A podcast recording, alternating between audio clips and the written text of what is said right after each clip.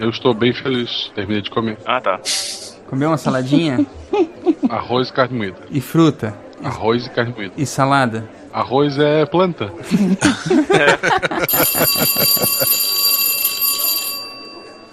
Andréa Ribeiro. Não fala assim, é muito formal, eu me sinto intimidada. Não, você não é a menina de 12 anos pela foto.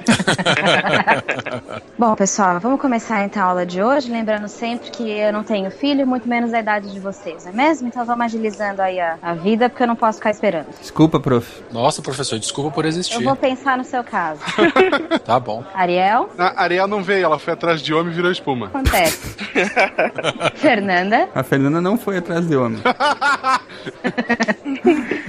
Marcelo, Presente, querida professora. Ronaldo, Presidente. Silmar, Presente. Werder. Oi, professora, sou eu. Tô aqui, presente. Ela acertou teu nome, velho? Não. Não, desculpa. É porque é, é Verté que fala. Ve- é. Fui batizado de Verté. É, não, a culpa é do pai e da mãe dele, relaxa. Entendi. Não, tudo. Não, obviamente a culpa não sei. Quanto a isso, eu tô, eu tô bem tranquila. Bora, qual que vai ser o assunto hoje, prof? Hoje a gente vai conversar sobre um assunto bem extenso e é, é bacana até. É sobre a saúde dos oceanos. Lá vem a aula chata.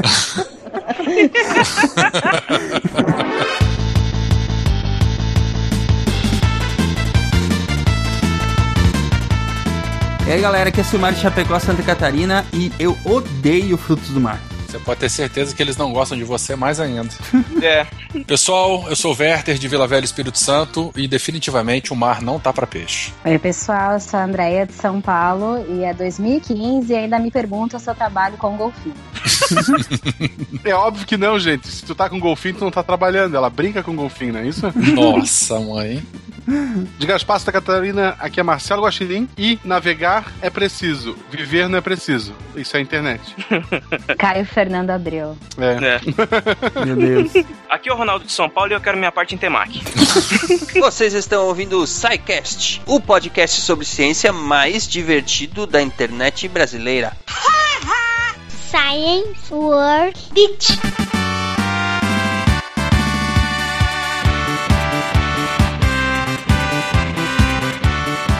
Muito bem, ouvintes do SciCast, bem-vindos à diretoria, à sessão de recadinhos do SciCast. E hoje aqui comigo estão Marcelo, Estrela e Juliana. Boa tarde, boa noite, bom dia, seja lá o que for. Bom dia. Boa tarde. boa noite. Não, isso é um outro programa, gente. Opa, desculpa. Se tivesse os nossos amigos da MRG aqui, estariam nos amaldiçoando. Mas vamos em frente. Marcelo, fale para os ouvintes qual é o nosso Facebook. Nosso Facebook é facebook.com/barra podcast. Estrela. O Twitter é twitter.com.br podcast. Piu, Juliana. É, e o e-mail é contato.sicast.com.br. E como sempre, a melhor forma de enviar a sua dúvida, crítica ou elogio é através do formulário de contatos do site. Procure no meu contatos. O que vocês acharam do bate e volta, bate e rebate de hoje? É tipo jogral, né? É, Me lembrou, sei lá, sétima série. Assim. Muito bem, vamos, vamos lá, gente, vamos em frente. Marcelo, fale para os nossos queridos ouvintes o que, que está rolando o recrutamento do SciCast. Quem é que nós vamos usar Vamos como escravos? Não, Então, não pode falar é, escravo. Não pode falar isso? Ah, é, no século XXI, né? Não pode. Nossos novos colaboradores. Isso! Escravo sem convite. Então, na semana passada, a Estrela e o Silmar estavam aqui para lançar isso. A gente tá com uma planilhinha lá, tem um link no post. Para quem quiser se inscrever para trabalhar com o SciCast, não é só para Não, gravar. não, trabalhar não, cara. Traba- trabalhar não, que daí é invulta em remuneração. Vínculo empregatício. Ah, é? Tá. Isso. Então é escravo mesmo. Então a É, gente tem que ter material. Falar como, como é, estágio não remunerado. Estágio não remunerado é bom. Não podia começar a fazer isso, né? Tem que ver o que precisa pra fazer isso. É. Ok, ok. Então, assim, quem quiser fazer parte da, da equipe do SciCast, acho que aqui pode, é, preenche lá o formulário. É lembrar que não é só pra gravar, é pra, sabe, escrever pauta, pra pegar junto. Ah, a gente não é essa pessoa que você vê aqui editada. O Silmar é chato pra caramba. Eu, sei lá, eu tenho um ego gigante, a estrela tem bafo. O Ronaldo é M e o Tarek é aquilo ali mesmo. E segundo eu me lembro, eu sou um gordo peludo, né? Também. Todas as meninas são.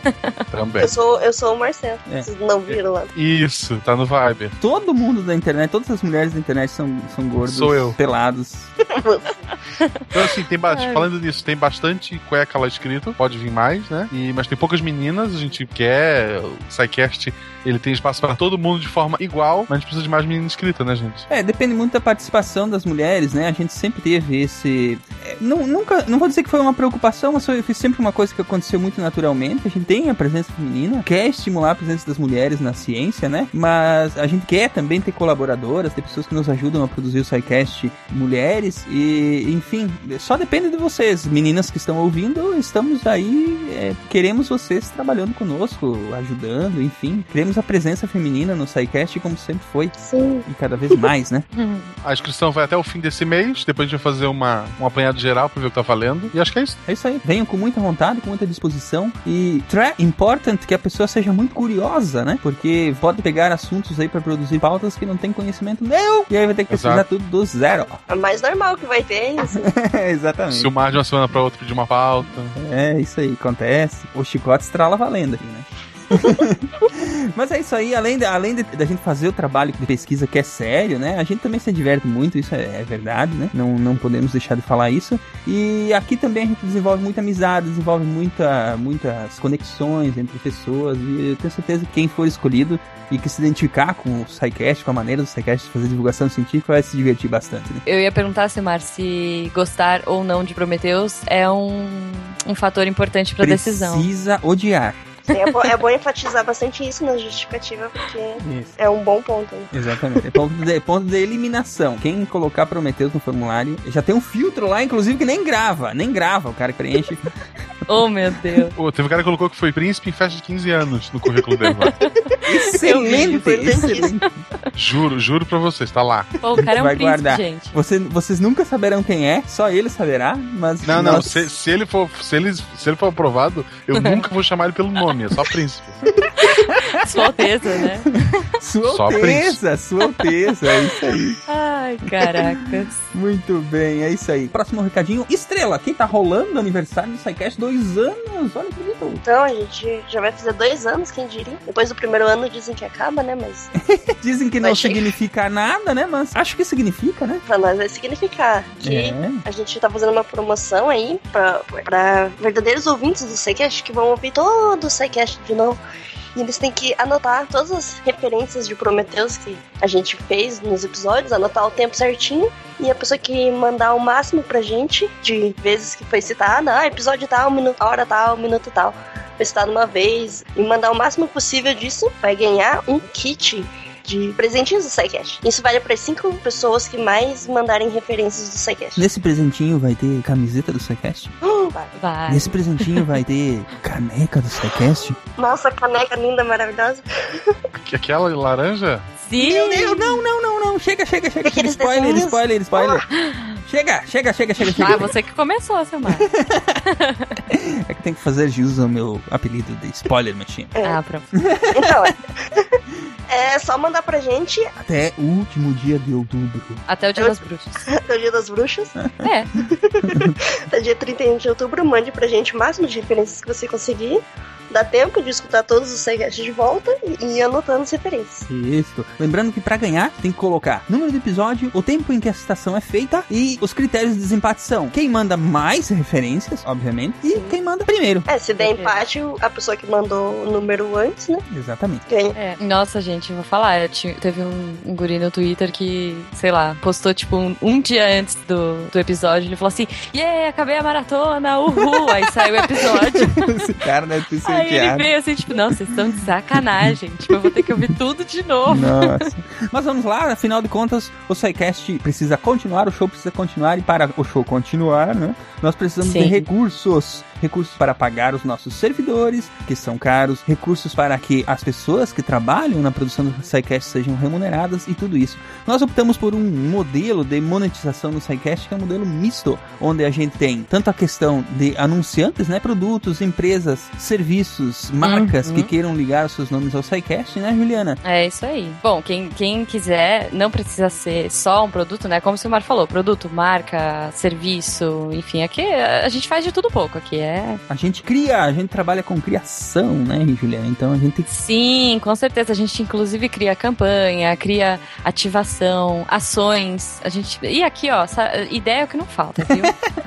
somos pessoas criativas, né? Exatamente. E aí, é, É, se você tem um produto, se você tem um serviço, se você tem uma marca, você quer ah, aparecer no SciCast, você manda um e-mail pra mim. Não manda pro Silmar, não, tá? Aí ele- a caixa dele é cheia, É, ele manda, nunca manda lê. pra, é, sério, Manda mandem pra pra, Ju, mim. cara. Mandem pra Ju. Manda pra Juliana. Ela tá super preparada e qualificada ao extremo pra atender qualquer demanda que Sim. vocês tenham. E afinal, né, nós estamos sempre trabalhando juntos. Qualquer coisa, a Juliana me coloca na fita aí pra gente conversar. Com certeza. É, não pensa que é mandando pro Silmar faz diferença, que é pior, viu? Eu encaminho pra ela. É melhor, é melhor mandar pra mim. ele é pra muito- mim e eu encaminho pra ela. Manda pra mim, ó, juliana, arroba agenciaprotons.com.br, tá? Ele vai ler o seu e-mail, mas talvez ele leia muito tarde. Então é melhor você mandar pra mim que eu leio na hora, Mas respondo lá pra Ju. bonitinho. A Ju, inclusive, ela tem uma síndrome que chama abstinência de e-mail. Quando a caixa dela ela fica mais de 10 minutos sem receber e-mail, ela entra em depressão. Então, É gente, verdade. ajudem a Ju. Com certeza, é verdade. Mande Por favor, hein, gente. gente. Inclusive, acho que já faz sete minutos, hein? Daqui a pouco eu vou entrar em depressão. Come- a, a mão que tá começando a tremer. já. É, é, por favor. Muito bem. E lembrando, então, né, que, como eu estava falando, é um, é um modelo misto, né? A gente não quer que o SciCast acabe, a gente quer que o SciCast tenha uma vida longa, porque a gente acredita no trabalho que a gente faz, a gente acredita na divulgação científica que a gente faz, a gente acha que pode melhorar a sociedade, nem que seja um pouquinho. A gente pode ach- acha que a gente pode melhorar a vida das pessoas, nem que seja um pouquinho, com as informações que a gente tá aqui, com a diversão que a gente proporciona através do nosso trabalho. Então, se você não é um anunciante, se você não tem uma empresa e você mesmo assim quer colaborar com a manutenção do SciCast, você pode ser nosso patrono através da iniciativa de patronato que a gente criou. Já fazem seis meses, já está, é, já tem muitas pessoas colaborando. Se você quer ajudar o SciCast a permanecer, tem os links aí no post. Vocês podem ser patronos do SciCast com qualquer valor, é, através do PagSeguro, através de todos os cartões de crédito, através do Patreon, que é a plataforma lá internacional de, de, de monetização para iniciativas de criação de conteúdo. Os, os links estão aí no post. Vocês podem contribuir com qualquer valor e ajudar o SciCast a prosperar, a chegar a ainda mais pessoas. Então é isso, né, gente? É isso aí. Muito bem, então é isso. Vamos ao episódio de hoje, tá muito bacana. E até o final do episódio, eu não, mas vocês com certeza vão ouvir alguns de nós lá no Mural de Recados, que é o nosso espaço de interação com os ouvintes do SciCast, com os amigos do Pause, os true amigos do Pause. É isso aí. Mandem um beijo, gente, até depois. Beijo, gente. Beijo, gente. A gente se vê no final, gente. Ah, não um beijo, Marcelo. Olha, Um beijo, Marcelo.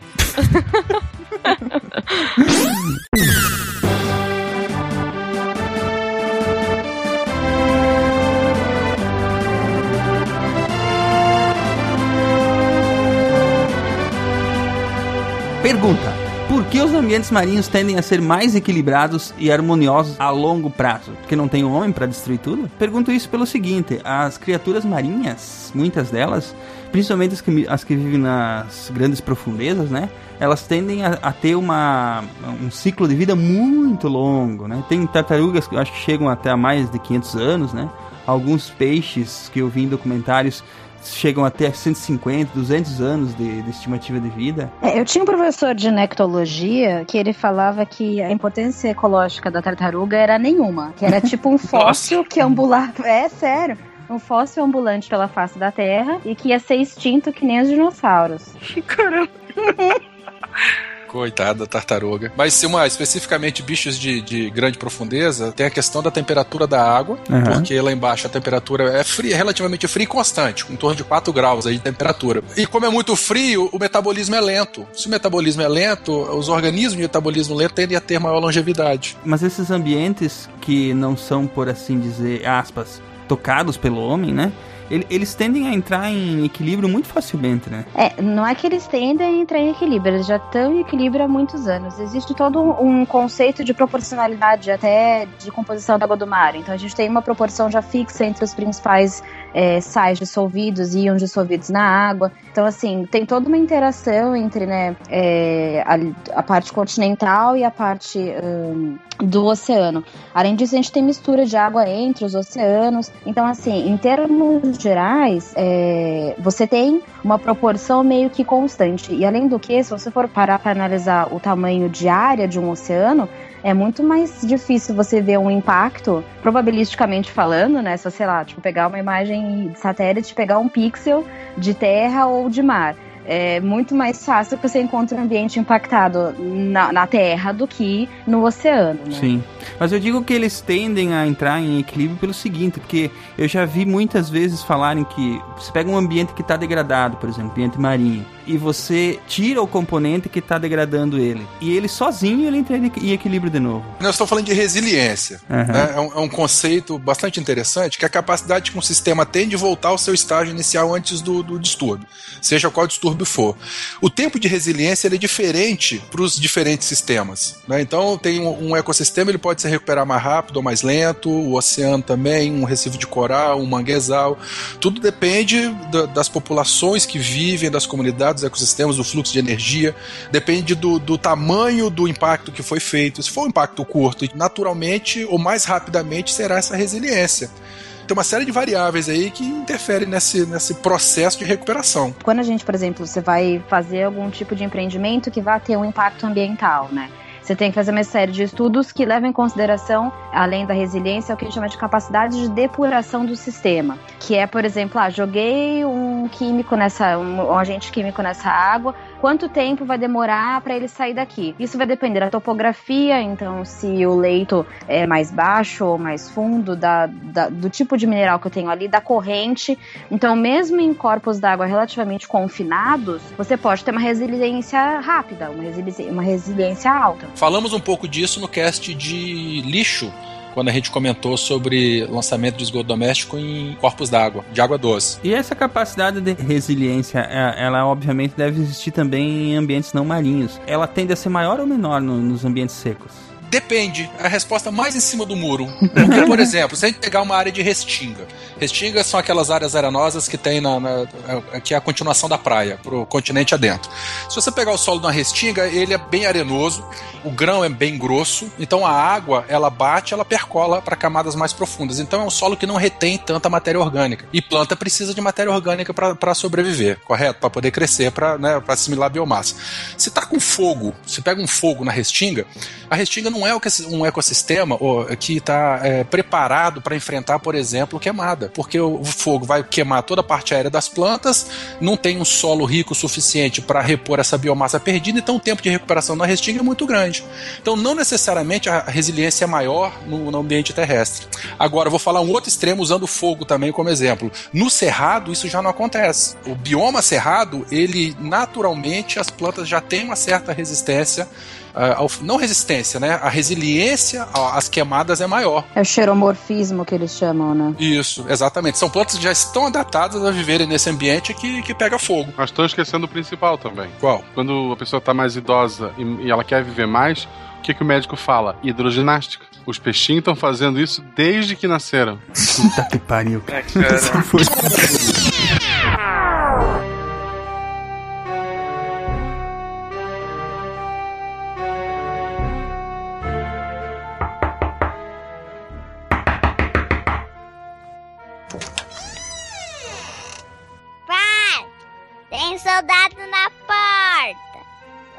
Hã? Hã? O, o que houve? Senhor, Cutulo acordou e está destruindo a cidade, senhor. Com o quê? Senhor, Cutulo, senhor. Um dos grandes antigos, pai. Maria, não se mete. Soldado, continue. Senhor, nossos cientistas acreditam que a elevada taxa de poluição dos oceanos fez com que ele acordasse, senhor. Mas isso não faz sentido. Primeiro, esqueça o senhor. Segundo, explique como se estivesse explicando para uma criança. O, o que está acontecendo? Mas eu já entendi, pai. Calma, filha. Eu quero que ele explique para mim. Senhor, ó, ó, desculpe, senhor. É, droga. Um monstro gigante cheio de tentáculos acordou das profundezas do oceano e está devorando pessoas na cidade. Mas onde está o, o general Fabrício Jedi? Ele não deveria cuidar do turno da noite? Certamente, senhor. Ele ordenou que explodíssemos uma bomba atômica no oceano para acordar Godzilla. Quando Godzilla chegou na cidade, o Jedi tentou usar o poder da mente para controlá-lo. E aí? Falhou. Foi devorado, mas o plano deu certo. Godzilla e Cthulhu estão lutando em uma pedreira. Uma pedreira? Por que uma pedreira? Orçamento, senhor. Hum. E quando a luta acabar? Vamos ter que lutar com o que sobrar, pai. Exato, senhor. Temos dois planos traçados. Hum, dois. Plano A. Reunir crianças e adolescentes e dar a eles armaduras coloridas. Ué, tipo Homem de Ferro? Não, senhor. Se parece mais com colares e capacete de motocicleta. Prossiga. Cada um terá um robô, que por sua vez se unirão em um robô gigante, senhor. Que trabalheira! Por que não dar um robô gigante apenas? Merchandise, senhor. Quanto mais robôs, mais brinquedos poderão ser vendidos depois. Hum. Mas por que jovens? Por que não soldados? Os cientistas do projeto dizem que não, não ser possível, que o tamanho dos controles e roupas só servem a adolescentes ou crianças, que todo o projeto foi feito pensando em jovens. Que cientistas são esses? São japoneses, senhor. Quando vimos a quantidade de tentáculos do bicho, julgamos que eles eram os especialistas. Tá ok. Isso é o plano mais imbecil que eu já ouvi na vida. Nunca! Me, me diz aí qual é o plano B. Pedir desculpa ao monstro e unir o mundo em uma campanha para reduzir a poluição dos oceanos. Cada governo assinando um pacto de proteger os mares, basicamente uma campanha global de ecologia. Acreditamos que assim as duas criaturas se acalmem e voltem para o fundo do mar. Unir os países pensando em um bem maior. Tá, beleza. Vamos com o plano A. Passa na Ranger Rosa.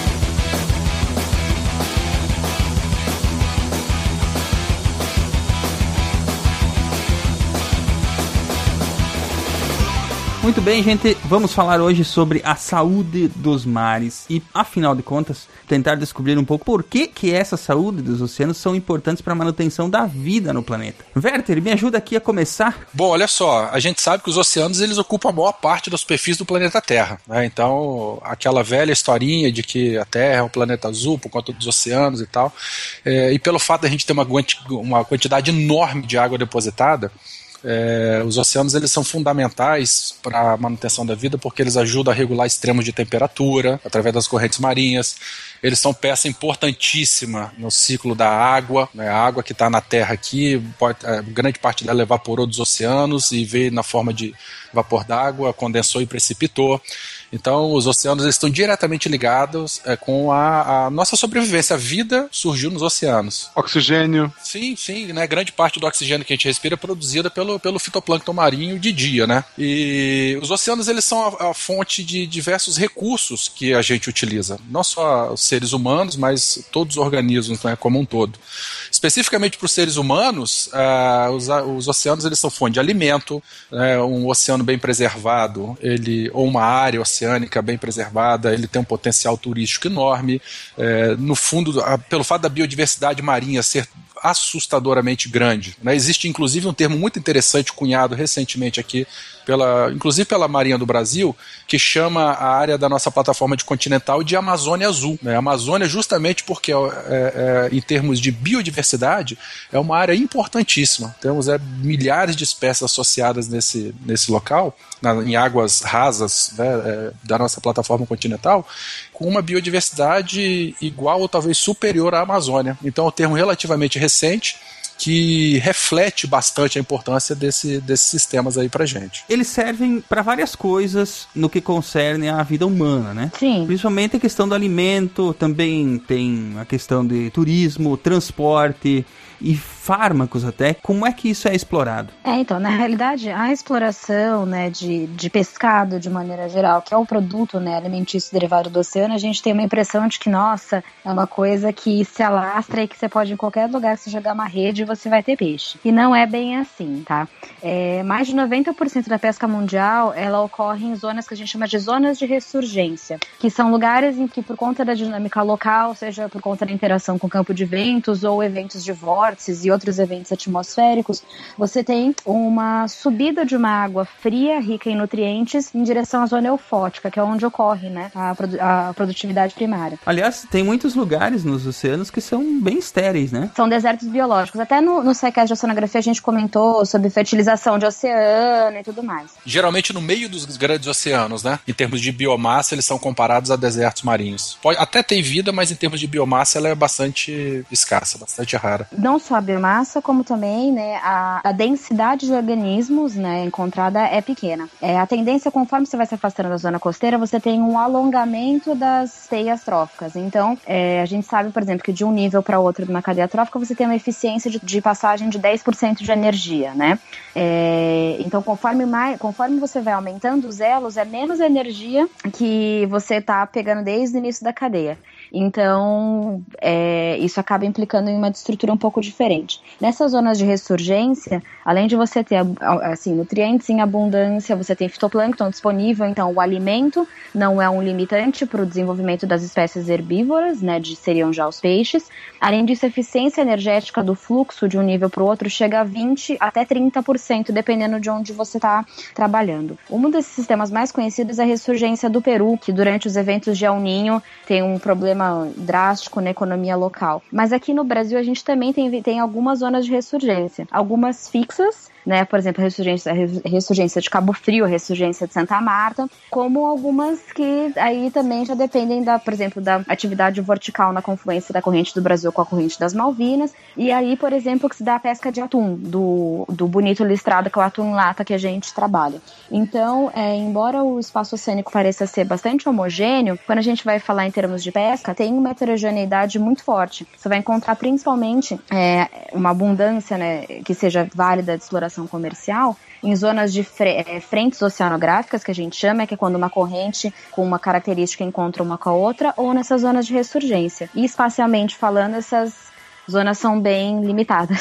Então, os, os, peixes eles andam mais em perto de corrente quente e locais que a água seja mais aquecida. Na borda, na interação, por exemplo, você encontra tunídeos, por exemplo, os atuns em frentes oceanográficas, que é onde uma corrente fria encontra uma corrente quente. É o que acontece quando a corrente do Brasil encontra a corrente das Malvinas, por exemplo, que é um pouco abaixo do Uruguai. A corrente do Brasil, ela vem margeando desde o Nordeste. Desde o Norte, desde 10 graus Norte. Aí ela vem pelo, pelas costas, vai perdendo força ali em São Paulo, mais ou menos, não é isso? É que na realidade, assim, até o Cabo de São Tomé, que é na Bahia, é, a gente tem uma plataforma estreita, né? A plataforma continental. Ela é curta, né? Ela é bem curtinha, seria a continuação do, da massa, né? Do bloco continental. Chegando ali perto de Cabo Frio, primeiro que a gente tem uma mudança na direção predominante da linha de costa. Então, na Bahia tá norte-sul e de repente tá leste-oeste. Isso faz com que comece a atividade vertical. O que é atividade vertical? Começa a lançar vórtices. Vórtices seriam como Sabe quando a gente, por exemplo, dá descarga num vaso, tá? Isso é um vórtice, tá? O que forma ali que a gente vê aquele girando é um vórtice. Então você imagine que para procurar estabilidade, porque ela tá perdeu a sua guia, né? A corrente do Brasil começa a liberar esses vórtices. E esses vórtices podem ter, ser tanto ciclônicos, que tem a ver com o sentido de giro, quanto anticiclônicos. Dependendo do sentido de giro desse vórtice, ele vai ter uma interação com e do tamanho dele vai ter uma adequação do fluxo geostrófico, que a gente chama, então gradiente de pressão vai se adequar com a força de Coriolis e você vai ter uma ressurgência dentro desse vórtice. E ressurgência, lembrando, né, são águas frias e ricas em nutrientes do, do, do fundo, aquela água que está a 4 graus de temperatura, que vem para a superfície. Uma coisa muito interessante é que lá no fundo tem bastante nutriente, tem muita água, mas não tem luz, então não vai ter fotossíntese, né? Então, quando essa água do fundo, através desses processos físicos é, oceanográficos costeiros, vem à superfície, essa água riquíssima entra em contato com a luz e aí a produtividade primária que é o crescimento do fitoplâncton bomba. Né? Então a gente tem uma biomassa enorme que sustenta uma grande quantidade, uma, uma cadeia trófica é, com eficiência energética muito grande, porque tem poucos elos, uma grande biomassa de, de pescado. Então são áreas muito ricas em, em pesca.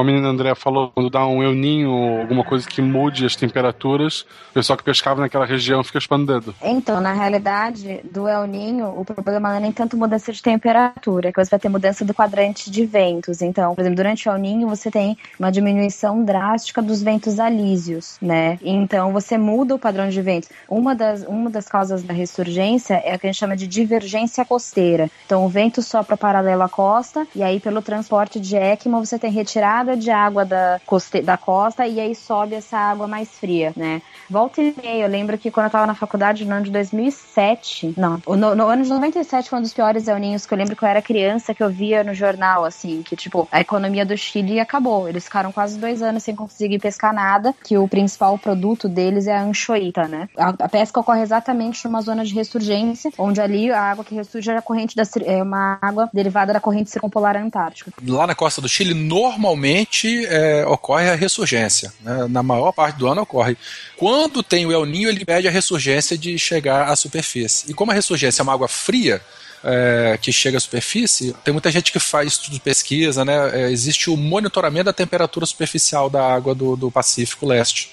Se essa água eventualmente esquentar, é um indicativo de que a ressurgência não consegue chegar à superfície. E aí é o monitoramento dessas, dessas uh, alterações de temperatura superficial da costa leste do Pacífico é um indicativo do, do, do início da ocorrência do El Niño. Tainha. Quando esfria, muita tainha se pesca lá em Floripa. Do recrutamento. Tem um esquema que tu não pode pescá-las na ida, daí elas desovaram e tal, nasceu os peixinhos e tu pode pegá-las na volta. É, esse é um dos problemas. Isso eu, eu sei o que acontecia no, na Lagoa dos Fatos, que foi onde eu estudei, assim. Porque eu trabalhava com pesca de camarão lá, de camarão rosa, que era o farfante pneus paulenses. E o que acontecia é que, assim, é... a gente tem os estuários, né? Que são, na verdade, grandes berçários para principalmente muitas espécies de peixes e de crustáceos. Então, o que acontecia com o camarão rosa, por exemplo, é que os machos, os machos, os adultos se reproduziam em Santa Catarina, aí as pós-larvas eram carreadas pela corrente do Brasil até a entrada da Lagoa dos Patos, que é no Rio Grande do Sul. E aí eles ficavam esperando algum tipo de frente atmosférica, então uma frente fria, fazer com que eles entrassem dentro do estuário. Eu fazia esse monitoramento. Aí eles entravam, aí se desenvolviam lá. Essa pesca na ida é proibida. Sim. Só que aí qual que seria o ciclo natural? Eles pegam, vão pro estuário, aí eles se desenvolvem, aí eles voltam e vão repovoar a população adulta em Santa Catarina. Só que a partir do momento em que você tá pescando sobre uma população que tá voltando para recrutar, você tá tirando todos, todo, todo o potencial dessa, dessa população de se desenvolver. Porque os adultos que estão lá em cima vão morrer eventualmente. Ainda mais lá, porque assim, tem o período de defeso, né? Que é um período que você não pode pescar o camarão, por exemplo. Só que esse período é baseado de acordo com as estações do ano. E como eu disse, lá é o primeiro, é o maior berçário de camarão rosa do mundo, tá?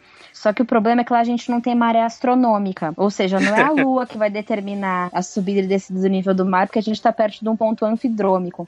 É, quem determina a subida do nível do mar são as frentes frias. Então tinha que ter uma pessoa lá monitorando, essa pessoa era eu, durante quatro anos. e aí vocês imaginem, essa criança chegava assim com o relatório e falava: então, o defeso esse ano foi inútil, porque vocês pescaram, tipo, no período errado, entendeu? Nossa. E aí tinha toda uma interação, porque durante a laninha você tem o fortalecimento de frente fria, durante o ninho tem enfraquecimento. Então, assim, eram vários fatores. Então você imagina a complexidade que não é gerenciar uma pesca dessas. E com um monte de gente querendo pescar, e se não pesca, tem que dar cesta básica. É... E tem gente que arruma carteirinha falsa de pescador pra na hora do defesa ganhar e tal. É uma, é uma loucura fazer a gestão disso aí. Aí chega essa criança, chega essa criança pra você falar, então, senhor, o senhor não vai pescar hoje? Meu filho. Não. Bom, nós já vamos voltar à problemática da pesca, né? Mas uhum. existem outras formas de exploração também, de, dentre elas o turismo. Sim. É só ir lá ver os bichos mesmo, ver os coral. Olha o golfinho! golfinho não, é megafauna carismática. Ou macrofauna cativante. É. Ou macrofauna cativante, isso aí. Ai, meu Deus. É o nome politicamente correto desses bichinhos fofinhos e engraçadinhos que ficam sorrindo o tempo todo. É engraçado, tem vários vídeos no YouTube de golfinho atacando mulheres. Já, é maravilhoso. Dolphins hate people. É maravilhoso. Isso, isso. É dali que surge a lenda do boto. É, a questão do turismo é interessante, porque todo mundo gosta de um ecossistema saudável, bonito, né? Que os golfinhos apareçam com os peixinhos ali, que a gente pode mergulhar e, e chegar perto dos bichos. Só que, infelizmente, em alguns locais, essa prática, ela não simplesmente ela não é sustentável. Vai mais barco do que pode, é, mergulha mais gente do que, do que pode. É, se o turismo for um turismo de, é, subaquático, por exemplo, a gente sabe, tem um monte de artigo publicado aí que mergulhador novo, com perdão da palavra, é uma desgraça, porque Sim, o, o, o, cara ele não tem controle de flutuabilidade coloca um cinto de lastro super pesado e desce igual um chumbo no fundo. E aí chega lá, sai batendo com a nadadeira, batendo em gorgônia, levantando sedimento, espantando o bicho, quer pegar, quer encostar. Quebrando coral. E- É, quer levar um pedaço de coral para casa. E um mergulhador mais experiente, ele já tem, no mínimo, um controle de flutuabilidade, um pouco mais de consciência e, e- e consegue superar né, esse, esse impulso e causar menos impacto disso aí. Tem alguns trabalhos publicados sobre isso aí. Mas o que eu quero dizer é o seguinte: o, o turismo ele tem uma, uma, um apelo, ele tem uma vertente né, de sustentabilidade, de turismo ecológico, de contato com a natureza, mas a própria presença dessa atividade, se ela não for bem feita, ela causa alguns impactos eh, terríveis assim no ambiente. Se num local não tem, não tem número máximo de. Aqui no Espírito Santo, por exemplo, a gente tem um polo de turismo subaquático, Ilhas Calvado, Ilhas Rasas, que no verão elas recebem quatro, cinco embarcações por dia. É pouco se a gente comparar com outros locais, mas o, o ambiente é bem pequeno. Cada barco com 15, 20 mergulhadores. Cada barco que chega, eles jogam a, a poita, né, que é a âncora, o cara dá ré para a âncora poder agarrar no fundo, e nisso que o barco dá, dá ré, a âncora vai arrancando tudo. No Nordeste a gente vê muito daquelas aquelas jangadas que levam os turistas para poder mergulhar com peixinho, a galera alimenta peixe, faz cocô na água, e mija na água, isso tudo a médio e longo prazo é um evento crônico aí de, de, de poluição, de interferência, que vai causar os seus impactos ambientais no futuro. É, é, isso pode ser um, um tanto quanto, assim, surpreendente para algumas pessoas, mas eu abomino praia. Eu não sei o que leva um cidadão a acordar nas suas férias e pensar: hum, hoje eu vou pra praia.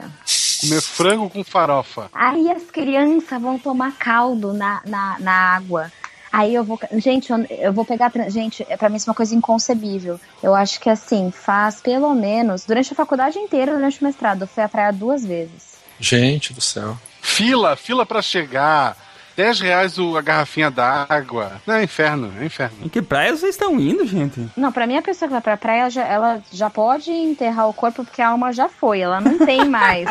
Nossa, quanto pelo no coração, André. Que, Que peludo esse coração. Vocês estão indo nas praias. Ah, mas eu sei por quê. Eu sei porque você não gosta de praia. Você, você, você conheceu as praias de Rio Grande. Eu morei no cassino, né? É. Grande explicado. Então, cassino. então é por isso que você não gosta de praia. Você tem que ir pra bombas, bombinhas, mariscal. Ali que você. Aí a vida é outra. Eu fui pra lá quando que foi? Não minto, eu tô lembrando. No meu último ano até que eu fui bastante pra praia. Acho que eu fui umas cinco vezes. Mas porque eu fui pra Balneário Camboriú pra, pra uns congressos e fui pra Cabo Frio também. Mas o meu problema com praia é que, assim, as atividades recreacionais das pessoas normais elas me irritam, porque, por exemplo, eu vou ficar sentado olhando pra praia, começa a acontecer várias coisas na minha frente, entendeu? E eu fico analisando, e sempre tem um filho da puta, sempre, que chega com um, ou uma concha, sabe, uma concha quebrada, ou um pedaço de peixe, falando, ai, que bicho que é esse? Meu Deus. Não sei, minha filha, essa concha pra mim é um cinzeiro. É isso que é. Mas tu faz errado, assim. Mulher, quando vai na praia, ela tem que tirar selfie do bumbum, não é isso que tá na moda? Nossa, é a minha cara, hein? Com certeza. Não, tirar foto da perna com o pé pro alto, assim, e o mar no fundo.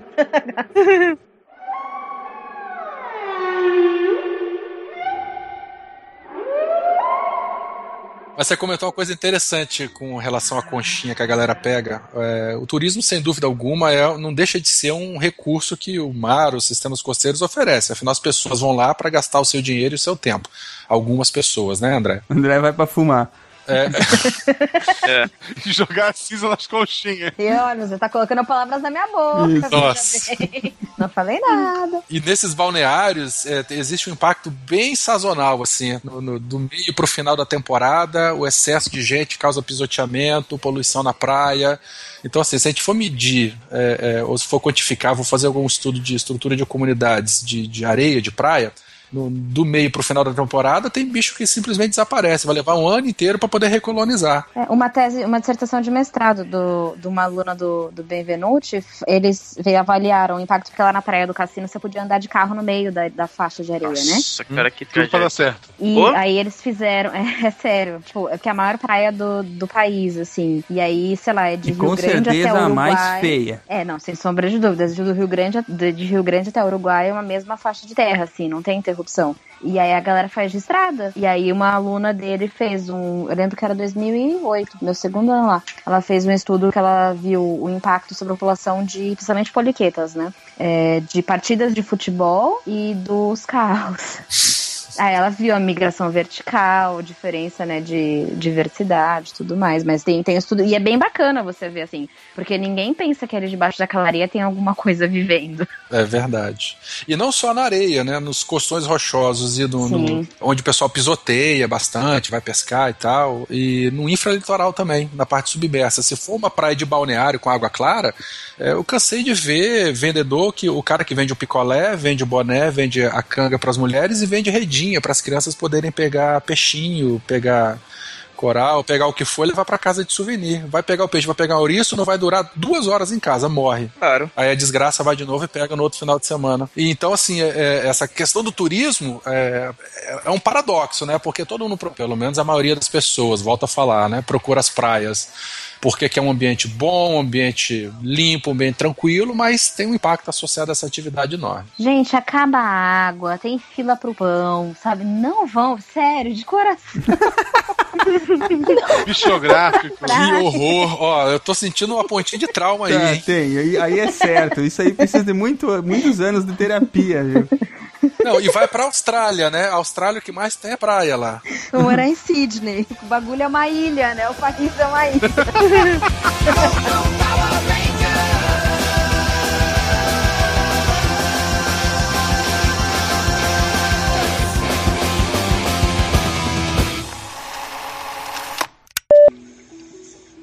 oceano de plástico, uma sopa intragável de tamanho incerto, a aproximadamente 1.600 quilômetros da costa, entre a Califórnia e o Havaí.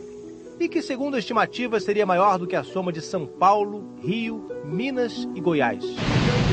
É o Pacífico, o maior dos oceanos agredido pela humanidade, onde a humanidade raramente chega. Plástico e plâncton, lixo e alimento, tudo misturado poluindo o paraíso, confundindo as aves, criando anomalias, como a tartaruga que cresceu com um anel de plástico em volta do casco e matando os moradores do mar. Mas qual será afinal o tamanho dessa gigantesca massa de lixo que se acumula no Oceano Pacífico?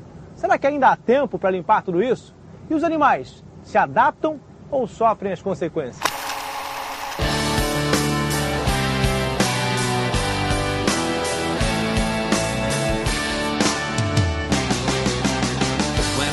Programa que eu nunca entendi, que era aqueles Pesca e Companhia, que é o cara que vai pro lugar, pesca, mostra pra tu, olha que bonito aqui, ó, furei a boca desse bicho aqui, vou jogar de volta na, na água. Olha que bonito, ele tá nadando de lado agora, ele tá bem feliz. eu nunca entendi tu pescar pra soltar o bicho, cara. Ah, cara, mas pesca esportiva é assim mesmo. Isso é turismo, né? Também. Turismo, turismo, sim. Tá, o peixe que foi lá, machucou a boca dele com o anzol, eu joguei de volta, ele tá de boa? Eu tenho um amigo meu que publicou um trabalho sobre isso. Olha só, hein? A gente foi dar um curso de campo lá no Pantanal, em Ponconé, e lá tem muita piranha. Porra, no Brasil todo, cara. Tô falando de piranha, de peixe. Também. A piranha pega muito fácil lá. E ele. Mas aqui também, você chuta uma moita, meu filho, sai daí. O peixe, gente, tô falando do peixe, eu tô dentro da academia. Se bem que dentro da academia também tem isso. Mas olha, só revelações hoje, cara. só Dizem, revelações. dizem que tem. Dizem que tem. Dizem que tem. Mas a maioria não é, gente. Você não é ouvinte. Você não é. O vídeo de SciCast não é. É sério, vocês nunca trabalharam com ninguém que saiu a lista da pós desse ano. Aí ela vai à pistoleira, né? Os caras também fazem isso, mas pistoleira adora fazer isso. Vai olhar o currículo Lattes de todo mundo, aí já começa a repassar. Olha, essa daqui, Ah, essa daqui, é não sei. Gente, vocês, é sério, vocês nunca conviveram com gente assim? Eu nunca, mas um amigo meu me falou e disse que é terrível. Eu, eu vi na novela isso aí. Vamos voltar lá pro Pantanal, rapidinho. Olha só, o velho tá preocupado, hein? Ele não tá gostando, ele não tá gostando do rumo da conversa. Só pra registro. Comecei a falar do artigo maneiro, cara. Aí os caras mediram o tempo de manu... Olha só, ai meu Deus do céu, a piada pronta. Eles mediram o tempo de manuseamento da piranha no bar. É. E mediram os hormônios que a piranha sofre. Ali fica entre 1 minuto e 30, dependendo. do- tá ficando cada vez melhor. E isso aí eles associaram isso ao grau de estresse do animal, cara. Pô, de- depois ele sai tranquilinho. Tranquilinho. Tá que me pariu. E, enfim, e viram que realmente no final, é, dependendo, se você pegar e soltar logo, se você pegar e manusear durante dois, três minutos, que é difícil tirar a piranha do anzol, no bom sentido. Depois que cai, meu Só amigo. piora, só piora. Praticamente eu tenho que pagar pra tirar a piranha do anzol. E aí, depois que É morde, difícil. enfim, causa impacto sim, causa estresse no, no bicho. E aí ele pode morrer depois por excesso de estresse e tal. Enfim, é só pra responder ao comentário do Marcelo aí que ele falou. Muito obrigado, cara. é, muito soltou. obrigado. Olha a volta que deu, hein?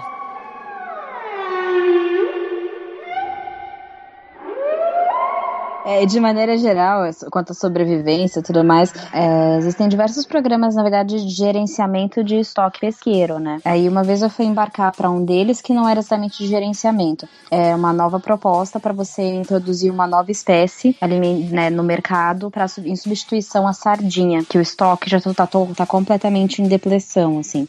E aí, qual que era o- a técnica utilizada? A gente utilizava uma sonda hidroacústica que conseguia identificar a diferença de densidade entre o ar da bexiga natatória do peixe e a água ao redor dele. Então, a sonda conseguia identificar os cardumes dessa espécie e a gente pegava, jogava a rede e puxava. E aí a gente ia quantificar para fazer uma correlação depois entre o espectro pela sonda hidro- hidroacústica e o tipo de animal que foi pescado. Então, qual foi a composição do, do arra- arrasto e tudo mais. E ao tamanho, sim, porque a gente media o tamanho, sexo, é, sexo não, porque era só peixe, era tamanho, é, quantidade, né, biomassa pesada, depois é, diversidade, então tinha, a gente pegou muitos peixes espadas, quando vinha organismos gelatinosos ou não, né, porque às vezes vem no meio do cardume, e aí no final, acho que, né, inclusive acho que até hoje esse projeto ainda se desenvolve, eu embarquei por ele em 2010, mas era um projeto que tinha o pessoal da engenharia de alimentos junto, então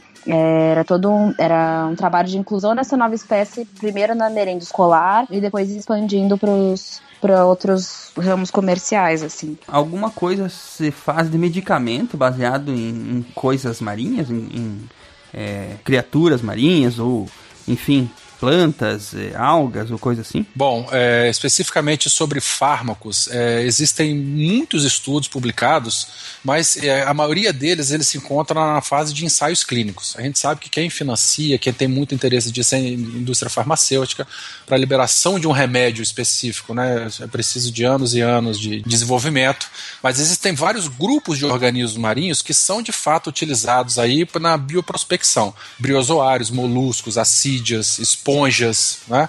É, e aí tem uma série de, de fármacos que é, já foram identificados, estão em fase de testes, em fase de ensaios clínicos e, e assim com grandes potenciais para combater, por exemplo, célula é, é, cancerígena. Já que estamos falando da importância do mar para a vida humana, é, nós temos aí a questão da ciclagem de nutrientes, né? A gente falou muito sobre cadeia troca e elos tróficos, mas a gente não, não falou ainda, é, ainda não fez ainda uma análise de como isso pode ser visto numa perspectiva um pouco maior, né? Então, como isso afeta o todo onde esses organismos estão inseridos. Então, para começo de conversa, o primeiro elo da cadeia trófica, que é o fitoplâncton, é, eles realizam fotossíntese. Então, eles pegam né, gás carbônico e fixam esse gás carbônico em forma de glicose e liberam oxigênio, fotossíntese igual é, das plantas terrestres que a gente aprende lá na escola. É, a, primeiro, de onde vem esse gás carbônico? Da atmosfera, tá? Então, a atmosfera, o gás carbônico da atmosfera, ele entra na água por difusão, então em lugares turbulentos, aquela espuminha que a gente vê no mar, aquilo é interação entre o oceano e a atmosfera, e então ele é fixado dentro do organismo, no caso do fitoplâncton. Primeiro, que esse já é um, um mecanismo de acoplamento entre dois, dois compartimentos, o oceano e a atmosfera, porque ele está retirando então o gás carbônico da atmosfera e isolando ele dentro de um organismo onde ele vai ser inativado, tá?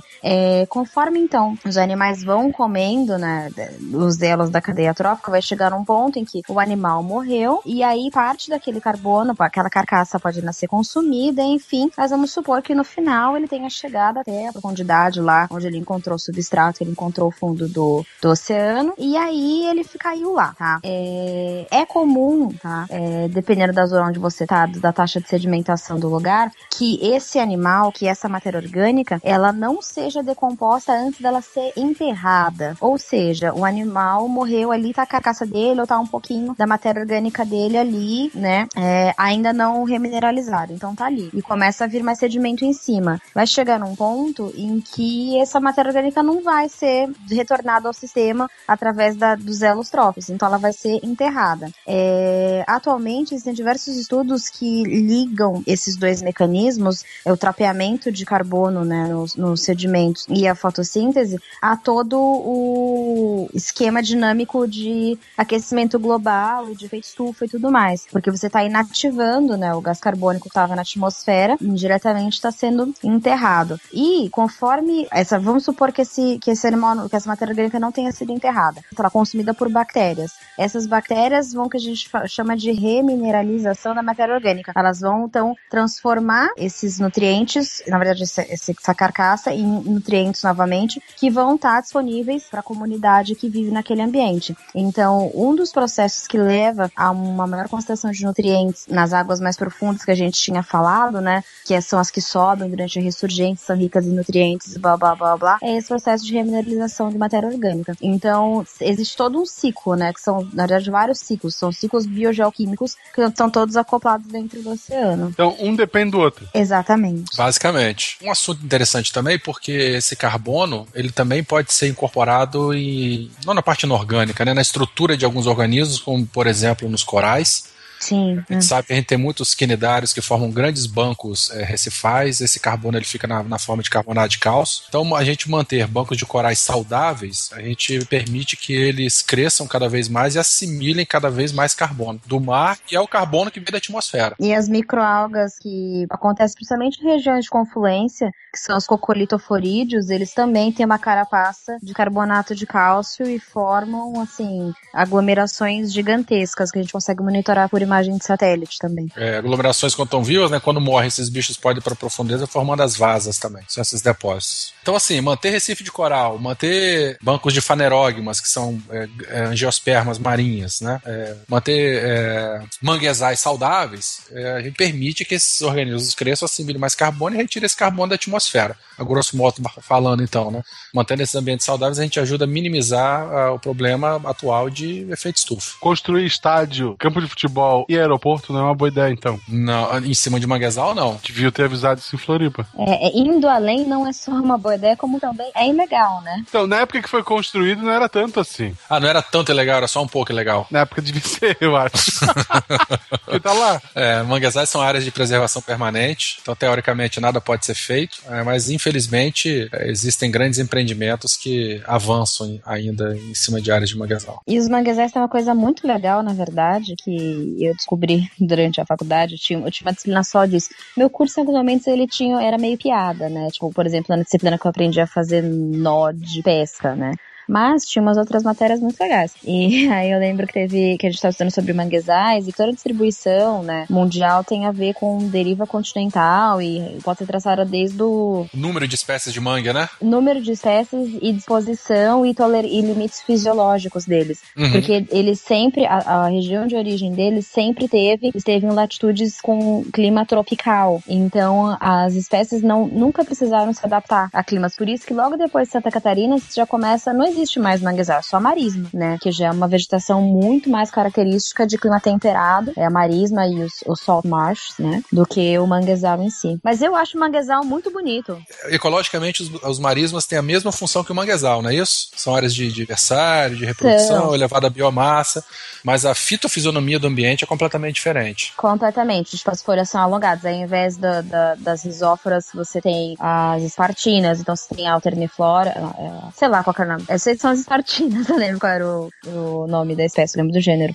E é, também, obviamente, que não tanto quanto o mangue, mas também tem uma proteção com relação à linha de costa, mas é uma, é uma região de banhado, que é né, esporadicamente inundada, blá blá. É assim, é, é o mesmo nicho. Vamos avançar um pouco e falar sobre então agora a problemática toda que envolve a exploração dos mares e para que a gente possa falar realmente o que está acontecendo com a saúde dos oceanos. Nós já descobrimos, já falamos um pouco sobre por que, que eles são importantes e vamos tentar agora descobrir por que, que ele está, que, que a saúde dos oceanos está sendo comprometida ao longo do tempo. Né? Talvez o principal problema aí seja a questão da sobrepesca, né, velho? A sobrepesca, como o próprio nome diz, é a, é a retirada de, de, peixe acima da capacidade de suporte, de, de repovoamento dessas espécies. A André até comentou mais cedo a respeito de, um, de, uma pesquisa que ela foi fazer num cruzeiro oceanográfico, em que um dos objetivos era desenvolver novas técnicas, desenvolver técnicas para captura de novas espécies, novas espécies para serem utilizadas comercialmente, porque a espécie alvo original, a sardinha, já tinha entrado em depressão, em colapso. É, teve uma época que teve um problemão com sardinha mesmo, não teve? Pescaram tanto que a, a oferta reduziu muito no mercado, passaram a comer outros tipos de peixe né, similares. É o que está acontecendo até hoje, na verdade. Não, mas teve uma época, alguns anos atrás, que o negócio ficou feio mesmo, você não achava sardinha. Não, e é um círculo tão vicioso nefasto porque pesca-se muito e o desperdício é enorme. O preço vai lá embaixo, aí vai pescando cada vez mais. É uma pesca sem controle, ou quando tem legislação ela não cumprida, ela não é cumprida ou não é fiscalizada o suficiente, pesca-se acima de é, indivíduos pequenos, não respeita a cota de captura. E aí o que acontece? É, Pesca-se tanto, tanto, tanto que o bicho começa a ficar escasso. Fica escasso, fica raro. É. Aí o valor dele começa a aumentar. Lei da oferta e da procura. Então, assim, em vez de dar um, um, basta, olha só, identificamos esse problema. Se continuar pescando, essa espécie vai desaparecer, essas populações vão desaparecer aqui de determinado local. É, esse tipo de consciência não tem. E aí o que, que faz? Associado ao maior valor do produto, pesca-se cada vez ainda mais, até simplesmente desaparecer. É, é tão ridículo. Assim, eu, eu tenho um exemplo disso que eu trabalhei na minha monografia. Então tem, tem a ver com pesca de crustáceos em Balneário Camboriú. E aí qual é que é a história? Depois a gente vai entrar melhor que falar acompanhante, blá blá. Mas, em suma, o que aconteceu? É, tinha uma pesca de camarão rosa lá, e que é o farfante pneus paulenses. E aí, pescaram, pescaram, pescaram, e aí dizimaram a população de lá. Conforme eles iam pescando o camarão rosa, vem um monte de outra espécie junto, né? Principalmente de crustáceos. Aí eles viram que um dos camarões que vinha junto, que era o Chifopneus croieri, que é o sete barbas, também tinha um gosto bom. Aí, ao invés de eles pensarem, hum, vamos parar de pescar, não. Eles já encontraram de imediato o produto para substituir o que tinha entrado em colapso. Claro. E aí, então, hoje, o foco da pescaria não é mais o frufante pneus, é o Chifo pneus croieri. Só que todas aquelas outras espécies de siri, chegavam a ver 40 espécies de crustáceos junto, tá? De camarão, siri, caranha, tudo, tudo que vocês possam imaginar. Só para deixar bem, talvez um pouquinho mais claro, André, antes de continuar, o problema aí é no, na forma como camarão é pescado, né? Que é, a, é. com rede de arrasto, né? É. É, é, uma, é uma rede gigantesca que é arrastada pelo chão, pelo chão do mar, é assim que fala? Isso, pelo substrato. Pelo substrato, né? E aí, pra, se o cara vai pescar camarão, vem um quilo de camarão e vem 30 de outros. É, e dois pesos, um de cada lado, né? É. E essas. É que hoje é proibido esse tipo de arrasto, mas a gente sabe o que acontece. Porque os duas, as duas portas, são esses dois pesos, impedem que a, que a rede se feche conforme você vai arrastando no fundo. Então, assim, vinha uma quantidade, assim, absurda. Fazia parte de um projeto de doutorado, que eu acabei também utilizando os dados. Acabou, na verdade, dando três dissertações de mestrado, uma tese de doutorado e uma monografia de tanto dado que a gente tinha, de espécie, assim. É, porque aqui no Espírito Santo a gente estimou, numa dissertação também que eu orientei, é, em torno de 7,5 kg de outros organismos para um é. quilo de camarão.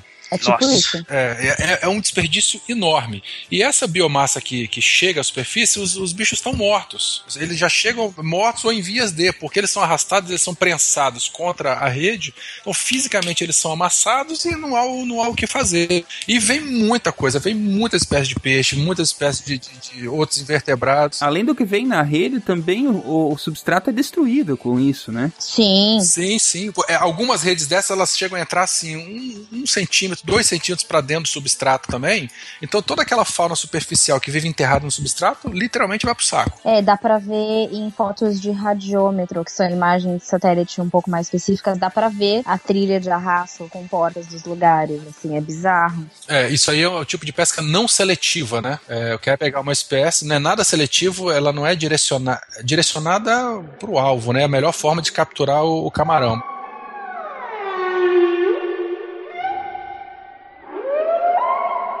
Nós teríamos dois problemas bem claros aí. Primeiro, essa, essa pesca é, que não é seletiva, como tu falou, né? Uhum. Que, que, que acaba sendo feito com redes e que acaba trazendo muito do que não é o, o alvo da pescaria, aí no caso, né? Que a gente chama de fauna acompanhante. Exatamente. É, acaba morrendo muitas vezes e é descartado simplesmente no mar, né? Uhum. É, fica com o camarão, por exemplo, você está pescando camarão e descarta o restante.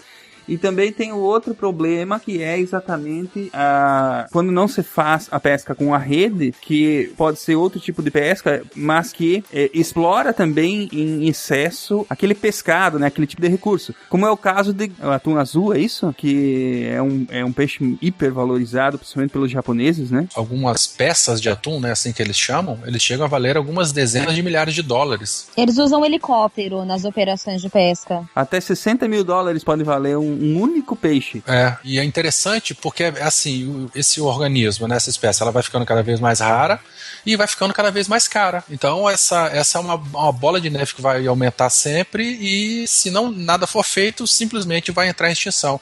Especificamente do atum, uma coisa que prejudica muito essa espécie é porque ela é migratória. Então, as, as populações já têm as suas rotas de migração entre as áreas de alimentação, áreas de reprodução, áreas de desenvolvimento.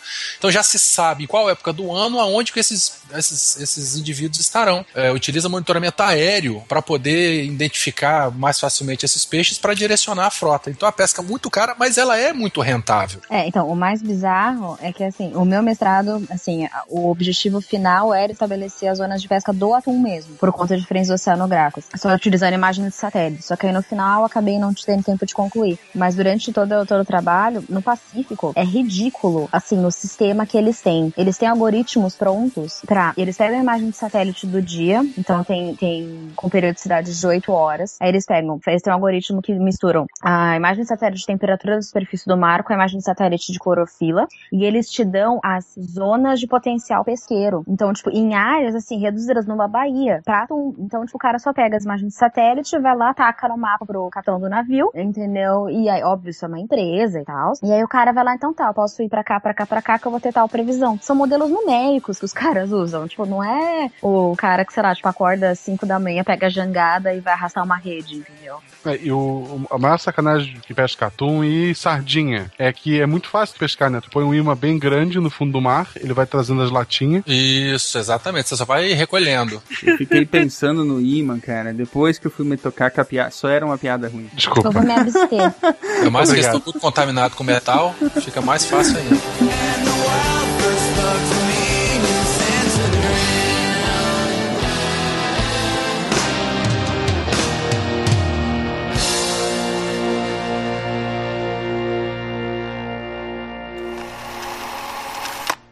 O mar é fonte de alimento e energia, mas o aquecimento global, as mudanças climáticas, a crise no setor pesqueiro e a falta de áreas marítimas protegidas estão colocando em risco a nossa Amazônia Azul. Este especialista explica que a industrialização e a exploração de petróleo já causaram estragos irreversíveis. Os mares estão no limite. A gente está partindo para uma, uma roleta russa, né? Na verdade é uma roleta russa, né? A gente não sabe até quanto que a gente pode jogar e a gente continua jogando, né? A gente vai esperar o quê? Lançar a quantidade suficiente para chegar e depois dizer assim, não, a partir de agora, tá? O mundo, o planeta está destruído, né? Então, ah, agora nós chegamos no limite. Dados da Organização das Nações Unidas para Agricultura e Alimentação indicam que o volume de pescado marinho tem aumentado em todo o mundo. Por ano, são cerca de 160 milhões de toneladas, números que ultrapassam o limite de reposição natural. 90% das espécies de peixes de valor comercial estão superexploradas.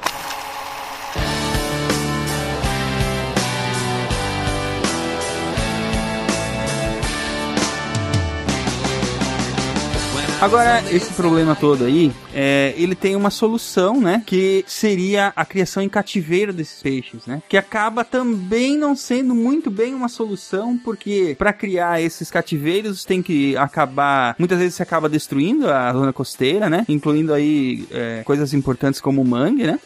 E também se usa peixe, vamos dizer assim, peixe mais barato para produzir ração e para alimentar esses peixes maiores, né? É, e como é que você consegue adaptar uma, uma espécie que é migratória, pode nadar centenas de quilômetros num dia para viver dentro de um cativeiro? Não, isso você não faz. É, primeiro, é, o dilema ético da aquicultura é, vem do fato que, assim, a primeira vez que, que vieram com a ideia de aquicultura, óbvio que os caras venderam como, nossa, é solução para a fome da humanidade. Aí depois foi se vendo que, assim, a logística não era exatamente essa, tá? É, qual que era o problema, por exemplo, com as rações, que nem o Silmar mencionou? As rações são, são farinha de peixe, literalmente são peixes né, mais é, não tão é, comercialmente rentáveis. Pode ser até aquela sobra daquele arrasto, né? É, e aí eles, eles moem e fazem farinha. Em fazendas de camarão, por exemplo, é a cabeça do camarão. É, então, mas hoje em dia já tem algumas. Gabi, uma grande amiga minha, faz doutorado nessa área, e o, o foco dela é a criação de camarão em um ambiente heterotrófico. Então, assim, ela conseguiu construir e simular num tanque, né? Era esse o objetivo final do grupo de estudos dela, é, num tanque todo um ecossistema para que não fosse necessário ela inserir ração. Então ela cultivava fitoplâncton, ela cultivava uh, cladóceros, entendeu? Então ela fazia com que aquele tanque fosse um microecossistema sustentável. Mas em escala comercial ela não é, não é rentável, né? Ainda não, claro, mesmo que né, são, são todas várias etapas. Eu lembro que é bem engraçado, assim, eu lembro que quando eu, eu comecei, eu tive que fazer essa maldita disciplina de aquicultura, nada contra. Ó, oh, vai criar caso com o ouvinte aí. Nada contra, mas é que assim, era sexta-feira de manhã a aula, e na quinta-feira era o dia que o pub mais, tipo, o barzinho mais movimentado da, da cidade de Rio Grande. Ah, relaxa, eu dou aula na sexta-feira de noite, sete e meia às nove e meia. Então, mas tinha cerveja dupla. Ah, tá. Cerveja e é... caipirinha. Então, assim, eu sempre chegava na aula, tipo, morta. Foi um ano muito, foi um ano pesado, 2009. E aí, eu lembro que teve uma vez que eu tava estudando pra prova, tava eu e meu amigo em casa, os dois estudando que nem louco. Aí tinha uma apostila. Aí eu fui ler, aí tava falando sobre maricultura de moluscos. Malacocultura. Malacocultura, isso. Isso. Aí eu tava me lembrando que era assim, tava escrito lá. Não, é, para afugentar, falando que os pinípedes e, é, que são os leões marinhos, né, e os lobos, são um predador natural dos, dos moluscos, né, principalmente de ostras. Para evitar que pinípedes ataquem seu cultivo, incentiva-se a instalação de baleias de borracha Eita, imitando sons naturais. Eu lembro que eram três da manhã. Eu olhei pro meu amigo assim do lado e falei, Doug, pode ler aqui pra mim, por favor, se é isso mesmo que eu li? Aí ele olhou e falou, é isso. Eu falei, então tá, boa noite. Porque eu não vou mais estudar isso. Tô entregando os pontos. Foi, foi bem isso. Falei, ó, entreguei, pra mim deu, ainda te mostro pra prova de macroalgas no dia seguinte, era inferno. Aí, então assim, aquicultura, eu, eu acho legal a ideia. Só que, assim, o que a gente tem muito é, por exemplo, agricultura de tilápia é totalmente ilegal, sabe? Tem toda uma parte de engenharia e como construir o seu tanque, que parte que pode ser inundado, o que, que você vai fazer com o tratamento do seu do efluente do seu cultivo. O efluente é, um, é uma, uma coisa muito complicada, né, para soltar depois em Aqui no oeste a gente tem, tem bastante, o oeste de Santa Catarina, e ocorre muito do pessoal soltar esse essa, que o, ele tem que ser renovado, não é isso? Isso? Tem uma, uma coisa. É, é... Não renovado necessariamente. Ele tem, você tem que ter uma taxa de renovação de água, mas você também tem que ter né, um, uma, uma oxigenação mas legalmente falando, também descobri isso nessa disciplina. Ensina bastante coisa, né?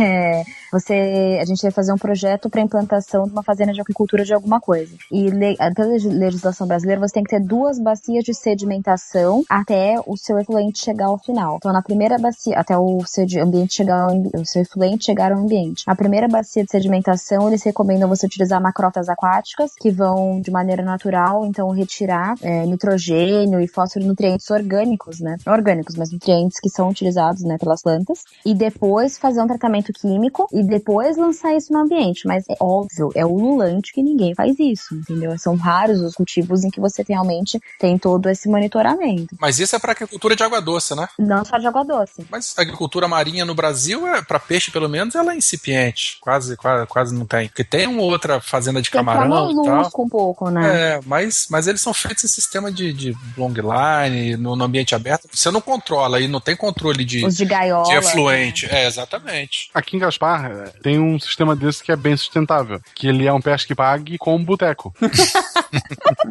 Aí o pessoal vai pra lá fim de semana fala: vou pescar pra mulher, vão, fico o dia todo no boteco, final do dia pago a conta, compra uns peixinhos, porque ele vende já pescadinho, né? O cara volta pra casa com os peixinhos, pronto, ó, mulher, pesquei. Tá bom. Se bobear, ele ainda, ele tá- ainda tá fazendo, ele tem realmente lá o lago com os peixes e tudo. Dá pra te fazer um pesca pague sem peixe até. Tu já avisa o pessoal, não, vocês vêm pra beber, a gente já vende o peixinho até escamado já, leva pra casa e pronto. Tá certo. Não, você vai falar que o cara tá errado? O cara não tá errado, né, gente? Errada tô eu.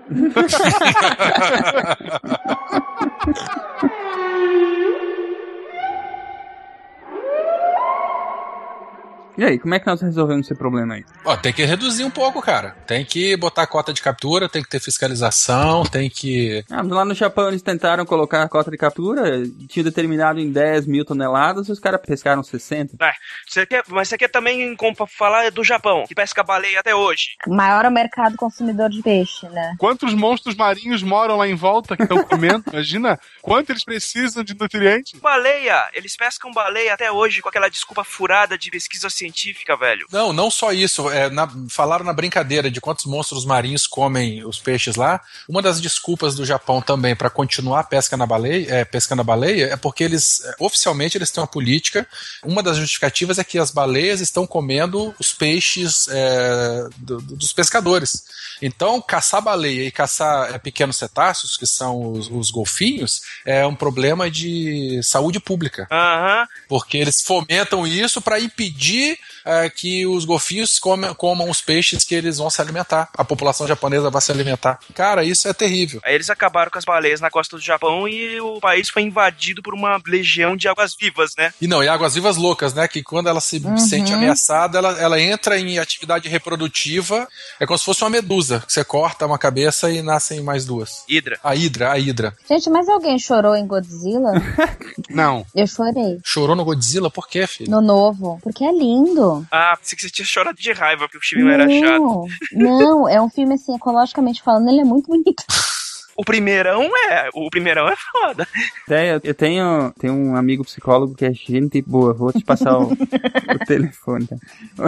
Eu ia falar, tem um dado, tem um dado interessante sobre a, a- o consumo de pescado no Japão. É. Que, tipo, no Brasil, 15% do, vamos dizer assim, do nosso consumo Da proteína total de carne, né? Exato. Vem de- é de origem, de origem marinha. No Ah. Japão é 50%. Uhum. Eles estão realmente acostumados a tirar o, muito da sua, da sua subsistência do oceano, né? Sim. Só que aumenta o número de pessoas, aumenta o número de, né? de- aumenta o que você tem que tirar dali, né? Você tem que levar em conta que o Japão não tem histórico de pecuária, entendeu? Terreno Não lá tem era terreno muito- pra isso. Não é, tem no- espaço. Terreno, é, no- uma, não tem espaço. Outra, é, terreno, é solo vulcânico, não é lá muito próprio pra criar pasto. Então, essa febre do Kobe beef é recente, não é, não é tradicional do Japão. Não, e também você, você cria um Kobe no, no- numa área pequena, confinada. Que não é tudo isso também, não. Não vale o cobra. Nem de longe. Já comeu, Sumar? Já. Lá na Argentina, inclusive.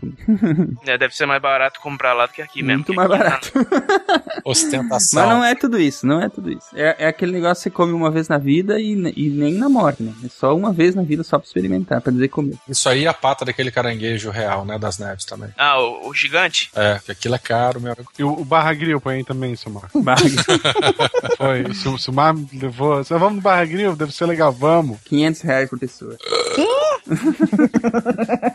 Eu sei que chegou a conta, o Silmar ficou apavorado e eu comecei a gargalhar. Aquela calma que só o Loucamente. desespero Eu pedi pra ir proporciona. no banheiro, cara. Eu falei, vou no banheiro e demorei meia hora pra voltar. É, aí tem que rir mesmo, né? Quem convida dá O banquete. é, não, o importante, como nos ensina o senhor K, é chorar baixinho quando vinha a conta do cartão. Você passa o cartão e dá risada, cara. Só isso. O resto da viagem no Rio do Silmar foi miojo. Miojo. Duas semanas. Coitado das meninas. Mas foi divertido, foi divertido. Bom, essa pesca, então, é, industrial, ela causa bastante impacto, a gente viu. O modo como os organismos são capturados é, é, infelizmente, é de uma maneira nada seletiva. É, falamos do, do- desse arrasto de, de fundo que causa danos irreparáveis aos ecossistemas marinhos. Existem os espinhais pelágicos, que é uma outra tipo de pesca também, parcialmente seletiva, é, porque o, o tamanho do peixe é proporcional ao tamanho do anzol, né? Então isso aí já dá algum tipo de direcionamento para a atividade. Mas o problema é que esse espinhal pelágico ele, ele fica à deriva, são é uma linha principal de dezenas de quilômetros de extensão, com várias linhas secundárias.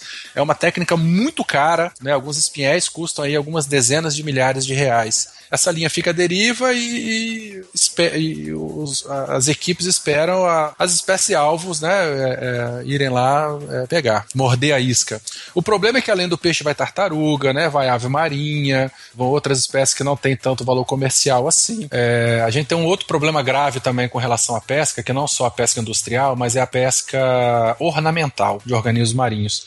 Os peixes, né, no nosso caso aqui, eles podem ser coletados para alimentação, é, ou pra, infelizmente para um para comércio que eu particularmente acho uma coisa cruel, que é ostentação pura. Aquário é tão bonito, cara. É tão bonito, mas a que custo? Né? Não existe piscicultura de peixe ornamental no Brasil, que está no mundo. Vocês não assistiram Procurando Nemo? Ah, e a referência aí. É exatamente isso. Todo peixe ornamental que está no aquário de alguém hoje, ele foi retirado da natureza. Esse peixe não vai durar o, o- Ele viveria na, no ambiente natural, né? viveria mais exatamente, vai morrer e simplesmente ele vai ser substituído. Então, assim, é, não porque não existe Não, mas- motivo disso. Aí tu joga na privada e ele vai pro céu. Olha, no melhor dos casos, você joga na privada ele vai pro céu. No pior dos casos, você pega um bicho lá do Índico, né, do Oceano Pacífico, não gosta mais, aí joga no Caribe. É. Né, que é aí esse, né, como no caso do peixe-leão aí, aquele peixe todo Espécie invasora. uma espécie invasora que chegou no venenoso ainda por cima, Venenoso né? chegou uns 15 anos atrás, não tem concorrente, também é um predador de topo de cadeia. Ele está no mesmo naipe que os serranídeos, por exemplo, que são os meros, garopas e badejos, que são espécies muito utilizadas na alimentação, só que esse peixe escorpião, ele, ele dominou, né? Alguns poucos peixes conseguem dizimar todos os outros peixes, peixe-leão consegue dizimar todos os outros peixes numa área recifal grande. Esse peixe-leão entrou aqui no Brasil também, não entrou? Entrou, entrou muito recentemente. De uns dois anos pra cá, acho. três. Não, não, não. Foi em 2014, se eu não me engano, 2014, 2015. Em 2013 foi, teve uma, uma, um estudo publicado com os pesquisadores da Austrália, do Rio de Janeiro e Santa Catarina, em que eles já previam a chegada do, desse peixe. Porque no Caribe ele tem bastante. Ah. É, tem uma coisa muito interessante do ponto de vista da biogeografia marinha, que é a tal da barreira do Amazonas Uhum. a água do mar ela é salgada. O, o Rio Amazonas ele joga uma pluma de água doce a dezenas de milhares, dezenas de quilômetros é, é, Atlântico adentro. Então é uma água doce, sem sal, com outra densidade completamente, então ela acaba isolando a fauna do Caribe com a fauna do, do Atlântico.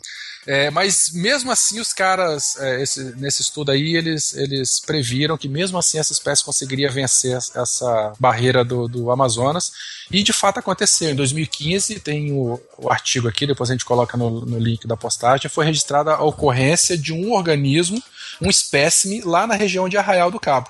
É. Então acredita-se que ele veio na forma de larva, Água de lastro, muito provavelmente. ou água de lastro, é, e chegou lá no, no, no- em Arraial do Cabo.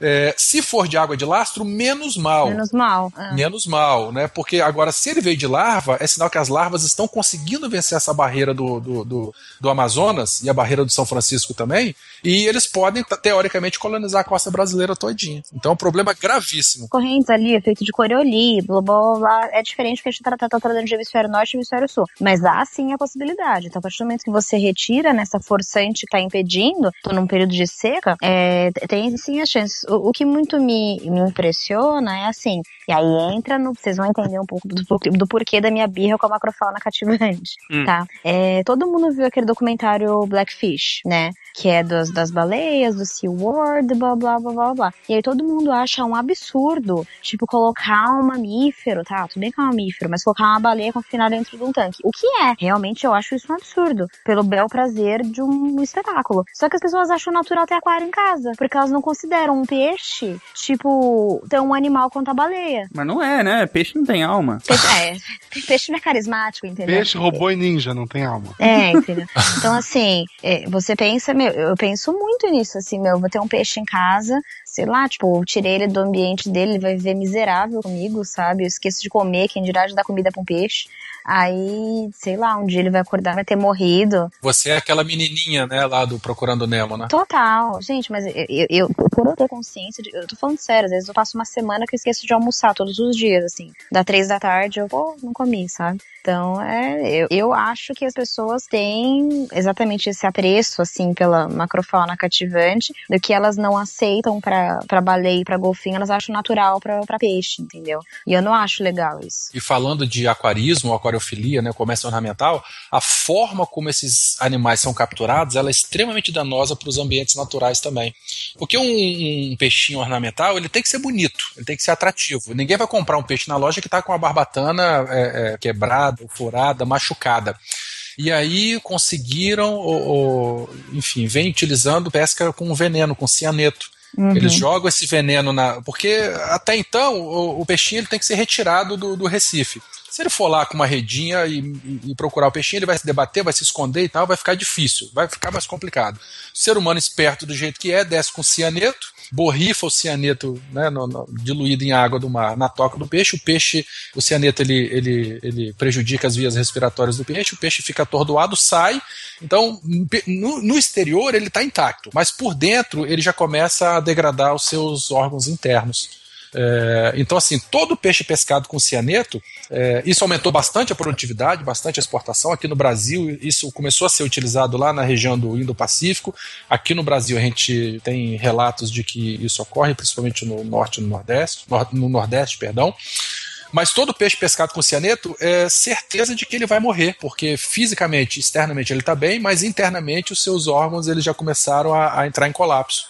Então um peixe desse não dura um mês, dois meses no aquário. Vai morrer, o que o cara vai lá? Vai na loja e compra outro. Então é um, é um problema grave.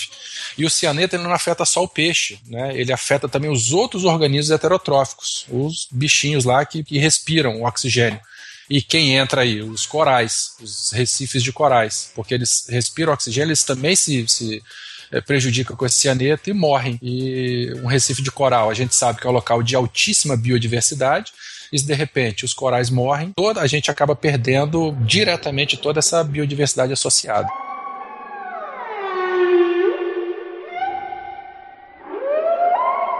Só complementar, talvez, aquela parte da aquicultura, uhum. que a aquicultura extensiva, como tem sido praticada, ela, ela traz um problema que é bem, é, bem. A gente ouve falar muito aqui no Brasil, a gente pode associar com o que aconteceu com a agricultura familiar no Brasil, né? Depois da mecanização e imensas fazendas e tal. O que acontece é que os pequenos produtores, as vilas de pescadores, as, a, as famílias que viviam, por exemplo, de mangues ou da pesca artesanal, elas simplesmente perdem a sua, o seu meio de subsistência, né? É, pensa o seguinte, os manguezais são fonte de alimento, uma fonte de alimento abundante e constante. O manguezal vive em ambiente tropical. Ambiente tropical a gente não tem é, primavera, verão, outono e inverno. Basicamente é verão o ano inteiro.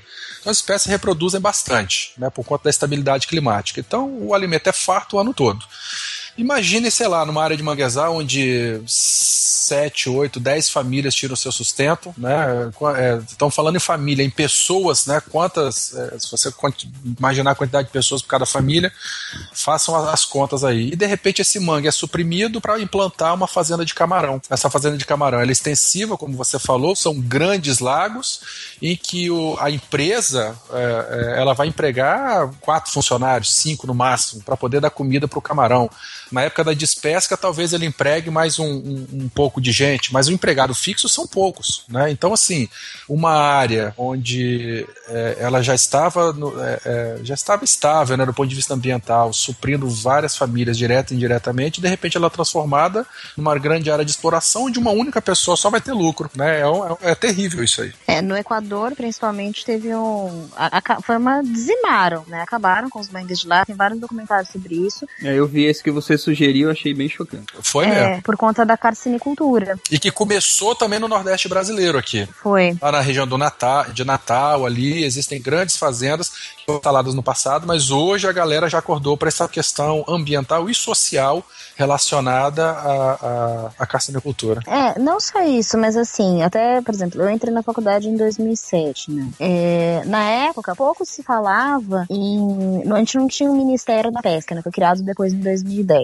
É, pouco se falava de você conseguir, por exemplo, gerenciar um empreendimento desse. A gente não tinha mão de obra qualificada, tá? Então, hoje a gente tem, por exemplo, oceanografia, hoje a aquicultura é obrigatória para você, né? Pelo menos na minha faculdade, assim, é, para você se tornar oceanógrafo. A gente tem engenheiros de aquicultura. Então, assim, tudo isso também é, desencadeou uma demanda por, não, a gente tem que ter gente qualificada trabalhando com isso, para evitar exatamente esse tipo de coisa. Eu acho que a aquicultura, principalmente os cultivos intensivos, né? É, quando bem aplicados, é, tem, e quando bem geridos, né, eles têm um potencial para melhorar muito a vida da população, entendeu? Porque você está realmente fornecendo, né, uma maior quantidade de proteína de qualidade no mercado a um preço baixo, né, porque você consegue produzir numa escala grande com o lucro certo, você consegue controlar as condições ambientais. Então a gente não pode também ver isso só como um problema. Então, óbvio o que aconteceu no Equador foi um absurdo, entendeu? Dizimaram um mangue, blá blá blá. Mas assim, é uma coisa que hoje em dia, graças a essa qualificação profissional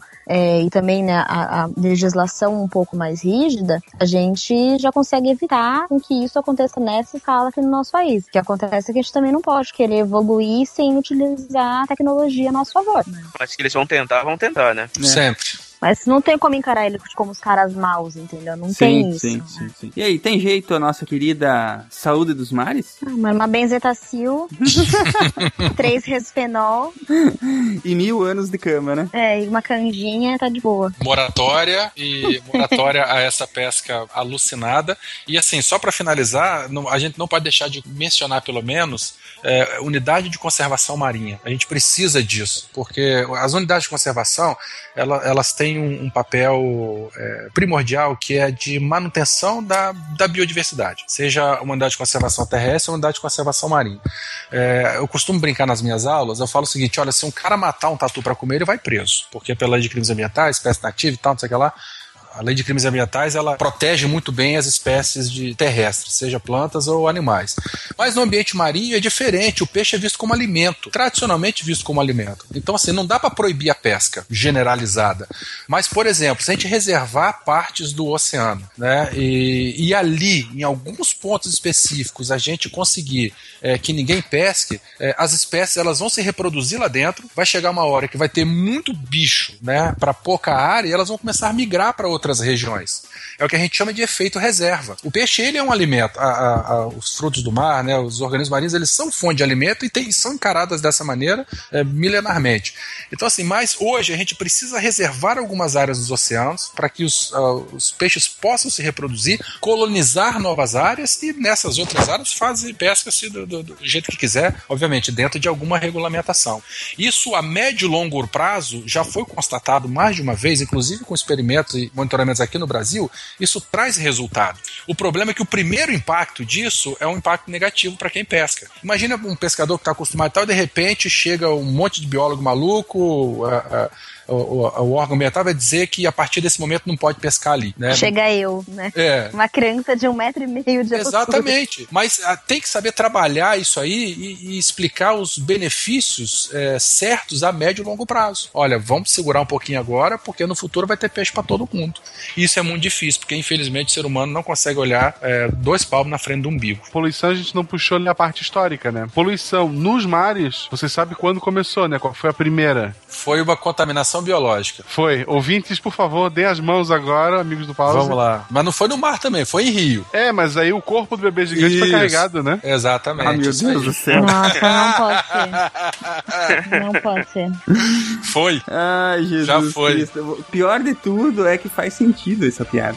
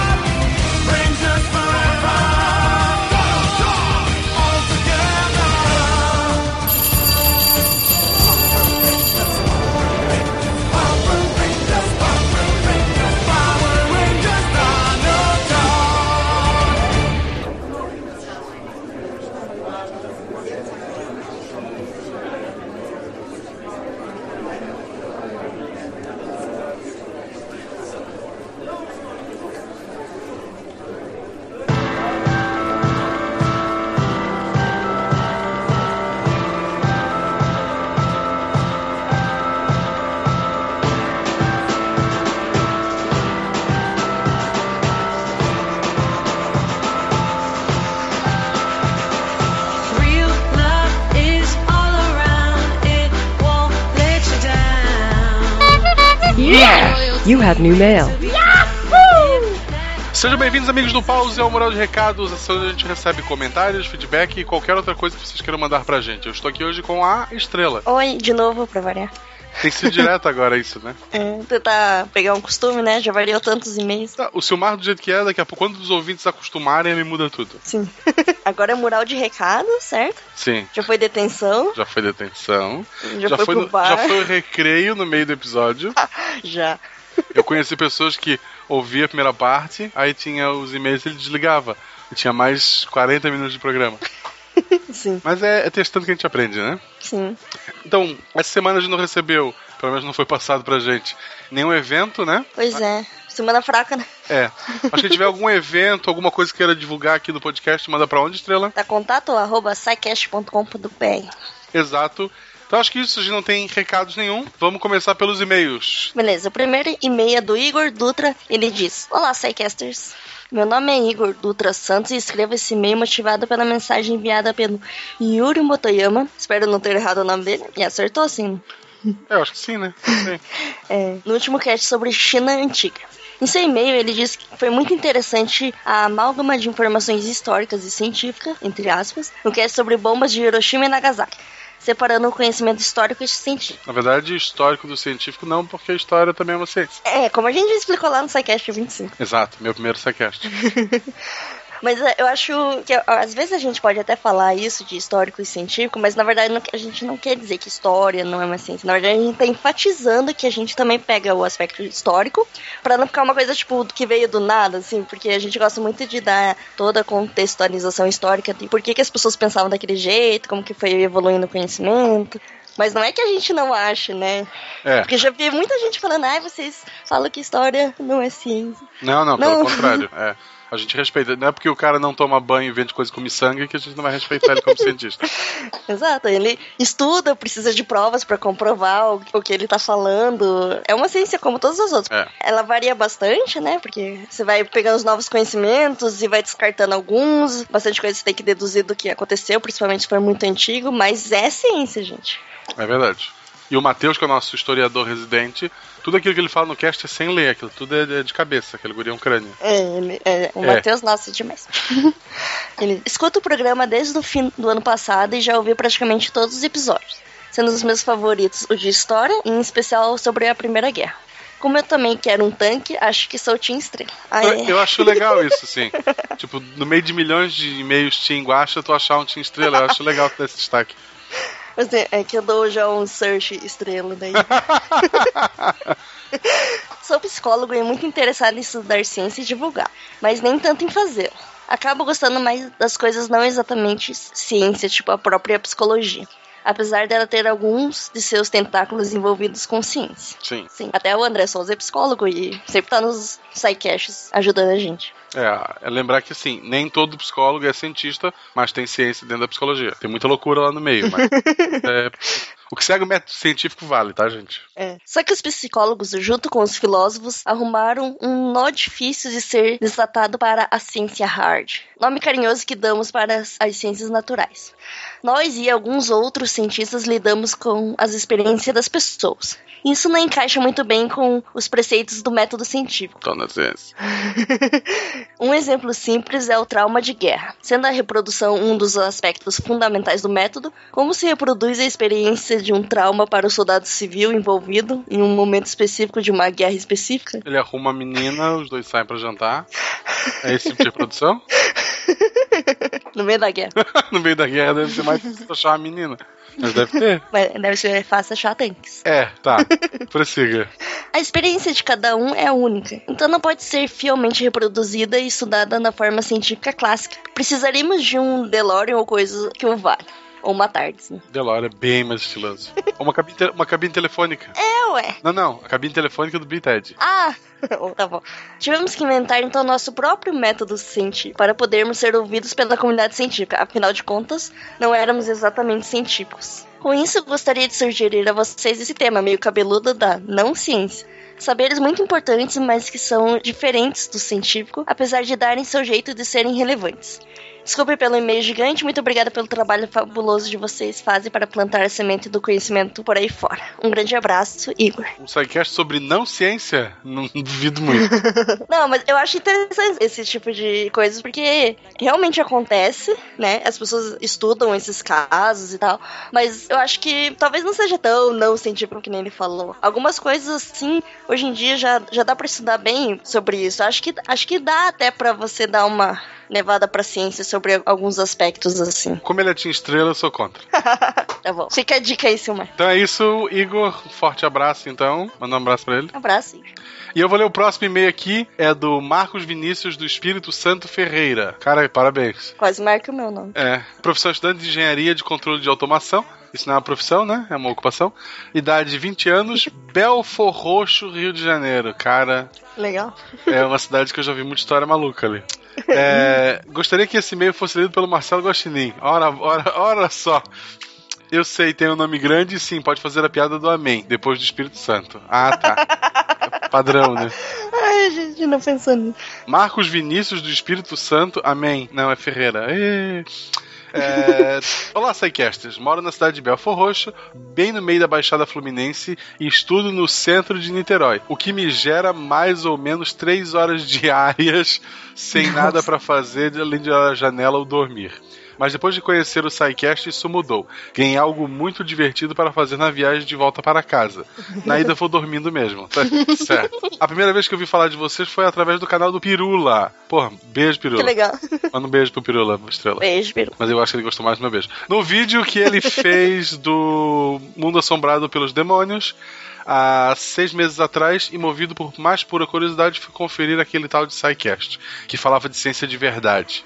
Baixei os 20 primeiros episódios e foi amor à primeira vista. E isso que não tinha nem estrela nem guaxinim nos primeiros 20, hein? Pois é, né? Olha Pra só. te ver, o seu Marco Será que depois ele se decepcionou? não, porque ele já sabia aqui que o Bastinho tinha que ler. E antes de continuar, assim, o, o vídeo que virou ali Mundo Assombrado pelos Demônios, eu já falei, eu acho um péssimo nome. Porque as pessoas que têm que Hum. ler esse livro, quando vê demônio, ficam com medo de não ler. Aham. Acho É que não, isso aí é livro satânico. É quase. É, me deu logo vontade de correr e fazer a maratona, mas infelizmente eu estava na mara- no meio da maratona do Nerdcast. Não, não pode falar Nerdcast, eu vou dizer Rede Globo dos podcasts. Lá pelo episódio 266, 270 mais ou menos. Mas eu ouvia bem raramente, sem muito compromisso. E como não gosto de parar as coisas pela metade, eu corri para terminá-la. Cara, parabéns. É, e assim que eu fiz, embarquei na maratona de vocês. Com os dois ouvidos e muita sede de conhecimento. Hoje eu terminei a maratona, com gosto de quero mais. Admito que não estava nos meus planos refazer a maratona, mas esperar uma semana para outro SciCast seria uma tortura. Seria uma tortura. Portanto, já, baixei- já rebaixei os primeiros episódios. Obrigado por tornar as viagens da faculdade para casa muito mais divertidas e interessantes. Prometheus é um péssimo filme, mas vale a menção e existem coisas piores no mercado. Tem o núcleo, anotem aí o núcleo. Ou a caixa, que é o filme que muita gente me disse: Ah, eu fui atrás do filme que tu usou como referência no teatrinho. Cara, desculpa, gente, desculpa. Eu só queria pegar a piada mesmo. A ideia inicial do filme A Caixa é excelente e a execução é, é, é Prometheus. Desculpe o e-mail longo e obrigado por tudo. PS, te adoro estrela, mas sou o time Guaxinim. E pra mim, o melhor Final Fantasy é o primeiro. Tá bom, eu aceito que seja o primeiro. Então, muito obrigado, Marcos Vinícius do Espírito Santo Ferreira. Góis. É, amém. Não tinha música? Maria Joaquina de Amaral Pereira. Agora não tinha nada a ver com isso. É, Então tá, pessoal. Então, o Marcos, agradeço muito o e-mail. Estrela, manda um, um beijo, um abraço pra ele. Abraço, Marco. Um beijo não, porque ele é Tinguacha? Exato. Eu não dei nem beijo pro Igor, que era. Que era Tinguacha, né? Ah, isso Não, aí. ele, é, ele era Team Ah. Estrela e não dei beijo. É só pro Pirula que eu mandei. Ele mentiu só pra te ler ali. Ah, o Pirula ganhou. Mesmo, o Pirula também ganhou beijo meu. É, então, só lembrando de. Essas pessoas que acabaram de fazer maratona vão ter que fazer de novo pra poder pegar todas as referências de Prometheus pra poder ganhar o presente de aniversário do SciCast de dois anos. É verdade. Eu sei o que vem no presente e é bem legal. É bem legal. A gente vai ganhar, eu acho, Estrela. Sim. Sem ter que fazer nada. Quer dizer, eu fiz metade de todas as piadas de Prometheus, eu acho que metade são minhas. Eu acho que mais, hein? Você vê Marcelo Guaxinim como participante do episódio, já coloca como primeiro da lista, porque deve ter menção lá. E o e-mail muito rápido que chegou faz pouquinho tempo, de um tal de luxo, profissão em branco, idade em branco, cidade em branco, e a mensagem dele é oi. Oi! Ganhou, é, é, ganhou do, do obrigado da semana passada, né? É, daqui a pouco eu vou mandar um pontinho. assim. um, A, um, Ah. um, um emoji. É, exato. Semana que vem eu quero ler o emoji, gente. Pode mandar. É, e eu só queria falar uma coisa do treinamento. Nós queremos mais mulheres participando. É verdade. Se inscrevendo, porque eu acho que. Não sei, eu tenho a sensação que as meninas são mais tímidas de participar disso, sabe? Do, do, de 2 mil inscritos, 9 mulheres, não? Um negócio mais ou menos assim? É, por aí. E, tipo, a gente quer mais mulheres no SciCast. Atualmente a gente tem três mulheres só que participam do SciCast. A gente quer mais gente. Porque, tipo, eu acho que elas são muito tímidas pra participar. Eu não sei se eu mandaria um e-mail querendo entrar no recrutamento. Eu, eu, eu sou homem, não sei porque alguém mandaria. Não, é, é legal, gente. É legal. É, então, participem mais, mandem pra gente. A gente quer mais pessoas participando. É, e não acho também que tudo é maravilha. Ah, vou lá, vou gravar. Não. É pra escrever pauta, a gente é chato, pra trabalhar também. Sim, perguntem pro Tarek lá no Twitter quanto ele sofreu com a gente. E ainda sofre. Tarek pra mim até hoje tá no probatório ainda. ele só vai mudar quando entrar novas pessoas, né? Exato. Então acho que é isso. É isso. Uma boa noite, uma boa tarde, um bom dia, não sei onde você está. Se você está aí no ônibus, conta quantas vacas tem aqui até o ponto final. É, que vai acabar o SciCast. É verdade. E o que, que tu vai ouvir agora? Volta pro primeiro daí. Então é isso aí, pessoal. Um forte abraço e até. Até.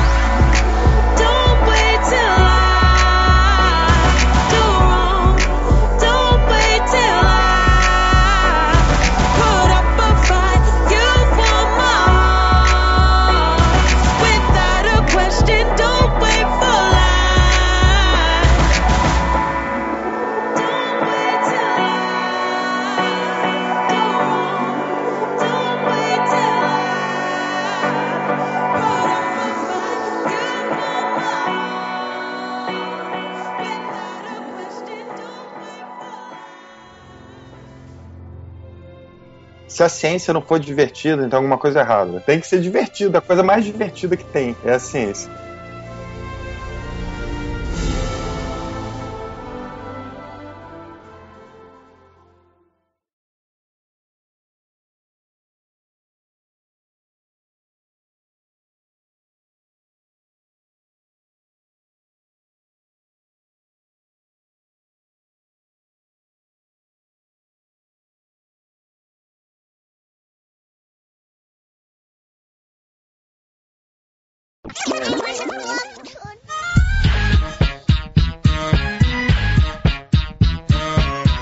Marcelo, lembra ela onde é que ela parou então? Então, tu tá.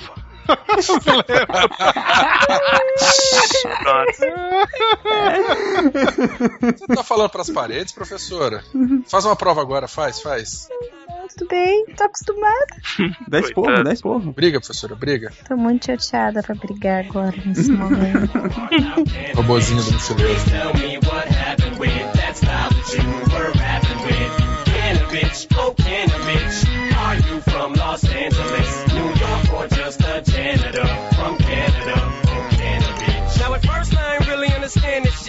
Picture me for a second and imagine.